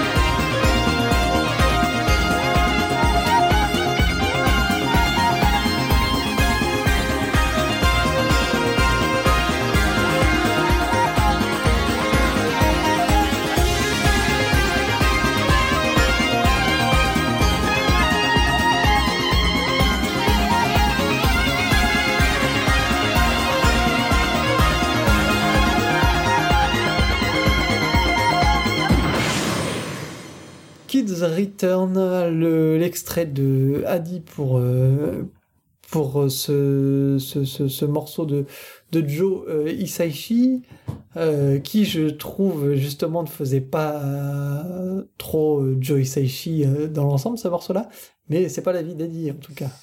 Ah oui, pour moi, euh, vraiment, il a, il a deux facettes, Isaichi, et, euh, et euh, celle euh, qui est connue, euh, qui est plus connue, où c'est des musiques grandioses, épiques, qui sont magnifiques aussi. Mais pour moi, c'est là où il se travestit plus, où il, il emprunte juste euh, la musique typique euh, orchestrale, euh, avec des... des merde comment ça s'appelle des gammes or- orientisantes mais mais ça sent que Pas forcément, Là, ça oui. dépend des films. C'est même quasiment de la musique symphonique classique dans la tradition viennoise selon les films. hein. les thèmes, tu peux, les thèmes, même si t'as jamais vu le film, tu sais que c'est du Joe Hisaishi, tu vois, parce que, parce que les gammes, elles sont euh, pentatoniques euh, asiatiques, quoi. Enfin, je, je connaîtrais pas la technique, mais, euh, mais les thèmes euh, purs, pas l'orchestration, mais les thèmes, tu le, tu sens toujours que Hmm, c'est. Dans le château que ça vient de ambulant, je te retrouve des thèmes que tu impossible de dire que ça vient de, de l'Orient. hein. Après, je, je suis d'accord avec toi. hein, globalement, tu le Ouais, reconnais. la- Château ambulant, c'est quand même la fin de, de son. Ah, c'est son chef-d'œuvre. Château ambulant? Oui. Ah, Mononoke, quoi. Enfin bon. Moi, je préfère Bref. Mononoke, mais, mais bon. Ah, le château Et- ambulant, c'est c'est le c'est vraiment euh, pour moi le Laurence Pour d'Arabie. moi, sa meilleure de, BO de. Miyazaki, c'est Kiki euh, Delivery Service, là. Mais euh, après- c'est. c'est un avis personnel. Justement parce qu'on retrouve aussi ce côté un peu plus euh, expéri... Enfin, non, pas dans Kiki, j'exagère. Mais en tout cas, avec Kitano, expérimental, recherche de son, d'originalité, que qu'on retrouve par exemple euh, chez les Japonais dans la musique de Paprika, et, et- etc., ou d'Akira. Et là, tu sens que c'est là où Joe il se lâche, et c'est... Euh... C'est ce que j'ai cru comprendre au fil des interviews, mais on peut jamais connaître un personnage, mais j'ai cru comprendre, moi, que c'est ce qu'il préférait faire, lui et que s'il s'entendait si bien avec Kitano, c'est parce que ça lui permettait de, de se lâcher sur ce terme. Même si euh, d'élargir Même un je peu pense- ses horizons. Je suis d'accord, il a deux facettes, on est d'accord, mais après, je pense pas que, je pense qu'il a une ori, une- comment dire, une formation euh, classique, euh, Joe Hisaishi à la base, hein, parce que là, je revoyais qu'il était, euh, il avait commencé dans un collège. il a une formation classique, mais Music, justement, et quand sa il- patte, quand sa patte, il bah, sa patte, quand il commence, euh, c'est avec euh, Isaichi, et puis c'est euh, tout de suite Nausicaa, euh, la télé, la... Ch- non, Sherlock Holmes, c'est pas lui, mais Nausicaa, euh, Château dans le ciel, etc. Mais Nausicaa, c'est la plus expérimentale de toutes les musiques de, Oui, c'est vrai, mais... de, euh, mais de Miyazaki. Si tu Enfin. veux, c'est pas comme Danny Elfman qui a commencé dans le pop rock et puis qui ensuite euh, fait de la musique de film, tu vois. C'est, Non, non, non. je pense mais, qu'il a euh, une formation classique avant tout, euh, Joe Hisaishi. Euh, valable pour Shore aussi, ce que je disais avant. Euh, mais par contre, il a vraiment deux facettes, oui, effectivement, le, le pop et le Hisaishi euh, plus classique, plus Williamsien peut-être. Eh ben, Joe Hisaishi, euh, vous le retrouverez dans la rétrospective Kitano, donc euh, dans, dans quelques villes euh, de, de province et aussi à Paris. Je sais pas quand ça se termine exactement, euh, Adi. Bah, il y avait pas mal de, dates entre euh, août et septembre, quoi. Je- Donc profitez-en si vous voulez redécouvrir le, euh, cinéma de, Kitano. Enfin, la dernière actualité, c'est la ressortie, euh, ou enfin, devrais-je dire presque la sortie tout court, puisque il y avait eu une sortie sur vinyle euh, à l'époque de, de la sortie du, dessin animé, mais euh, jamais véritablement de sortie CD, et puis toujours dans une qualité assez exécrable. On retrouvait les, on retrouvait euh, les pistes euh, sur internet, mais c'était vraiment, c'était vraiment assez chaotique. Et euh, la Walt Disney euh, Records a ressorti euh, le Robin des Bois des années 70 dans sa très belle collection The Legacy Collection qui reprend en fait plusieurs classiques Disney où on retrouve les enregistrements, les démos. C'est une collection assez riche. Il y a une quarantaine de pistes par album, c'est souvent sur deux CD. Et euh, ça permet de, de voir vraiment en profondeur le travail qu'il y a sur la BO, en plus de redécouvrir des pistes euh, ben, qu'on n'avait presque jamais euh, entendues en très bonne qualité. C'est le cas pour euh, cette, ce, Robin Hood de Georges Brun, où on retrouve le- l'excellent Roger Miller pour tout ce qui est le côté un peu folk et les chansons. Et le côté guitare, un peu tout ce qui est le côté plus euh, folk de la BO en fait. Je propose donc d'en écouter euh, rapidement deux extraits. Les deux extraits s'intitulent Hunter the Sheriff et, celui qui succède euh, ensuite The Archery Affair et on voit ainsi les deux facettes de cette bande originale.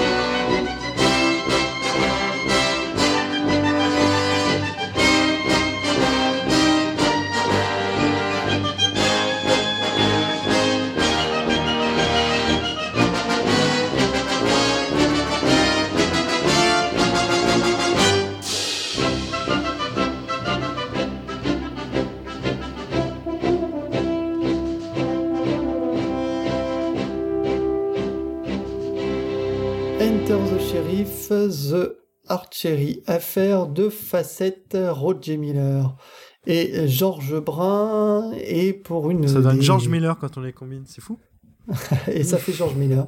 Une des compositions euh, ben, cultes de des nombreuses compu- co- compositions cultes de de Disney, mais celle-là elle fait particulièrement plaisir. En tout cas, de c'est un bonheur de retrouver euh, de retrouver ce- ce- cette bande originale qui n'avait jamais vraiment euh, euh, été éditée.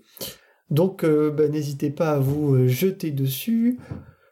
Qu'avez-vous à dire éventuellement? Je sais que Baptiste brûle d'envie de nous parler de Corn Gold et du Robin Hood, mais a dit peut-être euh, un petit, un petit mot sur ce, sur Alors, ce bah, moi, rien bien de bien, rien de bien enrichissant, juste dire que voilà, j'en gardais des souvenirs de d'enfance de cette BO euh, sans jamais l'avoir écouté du coup, mais euh, ce petit rappel mélodique de- des deux morceaux que t'as passé me donne envie de, de me plonger dans cette sortie.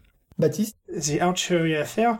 renvoie euh, directement euh, à, à- au film de Michael Curtis de 1938, euh, donc Robin des Bois, avec la musique de Korngold. euh, et euh, le côté marche euh, militaire, mais euh, mais à la fois militaire, à la fois épique. Là, on n'est pas, du tout dans ce que donc l'émission dernière, on parlait de d'une marche un peu pompeuse. Là, on parle d'une marche euh, virtuose, euh, vigoureuse, euh, euh, virevoltante. Et euh, dans le bon tout le tout le score de Korngold pour Robin des Bois est quasiment euh, au c'est un miracle musical de tous les instants. Là, on peut on- là tu vois les, les comment dire euh, les euh, Les superlatifs. les superlatifs sont convoqués avec raison. Mais en plus, il y a un, un petit passage du score qui, euh, qui, mais vraiment un petit passage qui ne revient pas dans tout le score, qui est le plus fabuleux du score. Non, mais est- on a compris avec Adrien, vous avez le même, euh, la même conclusion à chaque fois. C'est soit Korngord, soit John Williams, Non, mais qui est mieux que la BO qu'on écoute. Qui, est justement, euh, qui est en fait dans le film, c'est un tournoi d'archers et Robin des Bois participe à un tournoi d'archers. Euh, et du coup, ça renvoie exactement, c'est le même moment, je pense, je je n'ai plus trop le, le dessin animé en tête, mais oui, qui- c'est ça, c'est le moment, d'où le titre The Ouais, Voilà. coupe la et- flèche en deux, je me rappelle là. Et donc, Exactement. dans le, le score de Robin Hood qui est réenregistré, euh, je ne sais plus par quel, par quel artiste d'a- David d'ailleurs, c'est The Tournament et Robin Hood's Appearance at the Archery Tournament, tout, tout simplement, at the Ar- Archery Field. Et, euh, et voilà, je pense que même si le thème n'est pas repris, euh, l'esthétique sonore, l'esthétique musicale euh, et le style renvoient directement à ce passage de Korngold. Ce morceau-là, on l'entend qu'à ce moment-là du score, et encore une fois, c'est vraiment le meilleur moment pour moi du score, alors que tout le reste est déjà formidable, et c'est du coup de faire ressortir par le biais euh, de, de- comment dire, euh, par le biais de- du Disney, c'est une bonne chose, je pense. Donc euh, voilà, je vous recommande évidemment le Korngold. euh, euh, en plus de celui de Georges Brun, qui est effectivement aussi euh, très sympathique dans mon souvenir.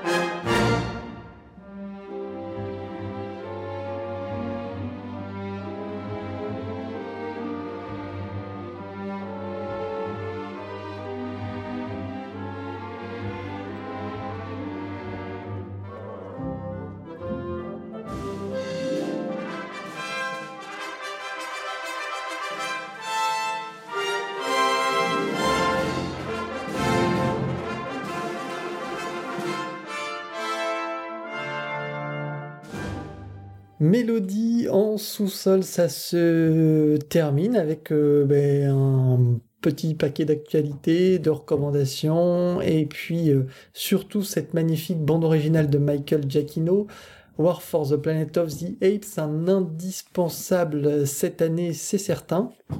Et peut-être euh, peut-être le, le- le retour du Giacchino qu'on attendait euh, euh, qu'on attendait depuis un bout de temps, en tout cas Baptiste et moi, puisque puisqu'Adi est, est un fan et attend chaque sortie de Giacchino avec impatience. Non, Moi, ça c'est complètement faux par contre. je dis ça pour, je dis ça de de façon J'ai aimé. Spider-Man, mais c'est pas forcément. Non, mais moi j'aime beaucoup Giacchino, mais euh, mais c'est vrai que euh, je trouvais que dernièrement il était un petit peu En deçà. Il avait un peu le ouais un petit peu levé le pied. Son Spider-Man était, était chouette, hein. mais euh, avant Spider-Man je trouve qu'il avait un peu levé le pied. Et puis là il nous revient euh, en, en sérieuse forme, donc ça annonce. euh, J'espère encore euh, de, de très bons de très bons scores, mais on ne cessera de le répéter. C'est quand même une des grandes figures de, de la composition euh, actuelle en, en- en musique de film. N'hésitez pas, si vous appréciez l'émission, à nous suivre, à en parler, à partager. Si vous l'appréciez pas non plus, euh, aussi. Si vous l'appréciez pas non plus, n'hésitez pas à nous le dire et à nous donner des suggestions pour améliorer le contenu euh, de Mélodie en sous-sol. Je rappelle que Adi est à retrouver sur Silla BO avec Adrien, qui sera de retour, on n'en doute pas pour la prochaine. Baptiste, lui, sera de retour bientôt dans quelques jours dans, dans les classes parisiennes À l'université. à, à l'université.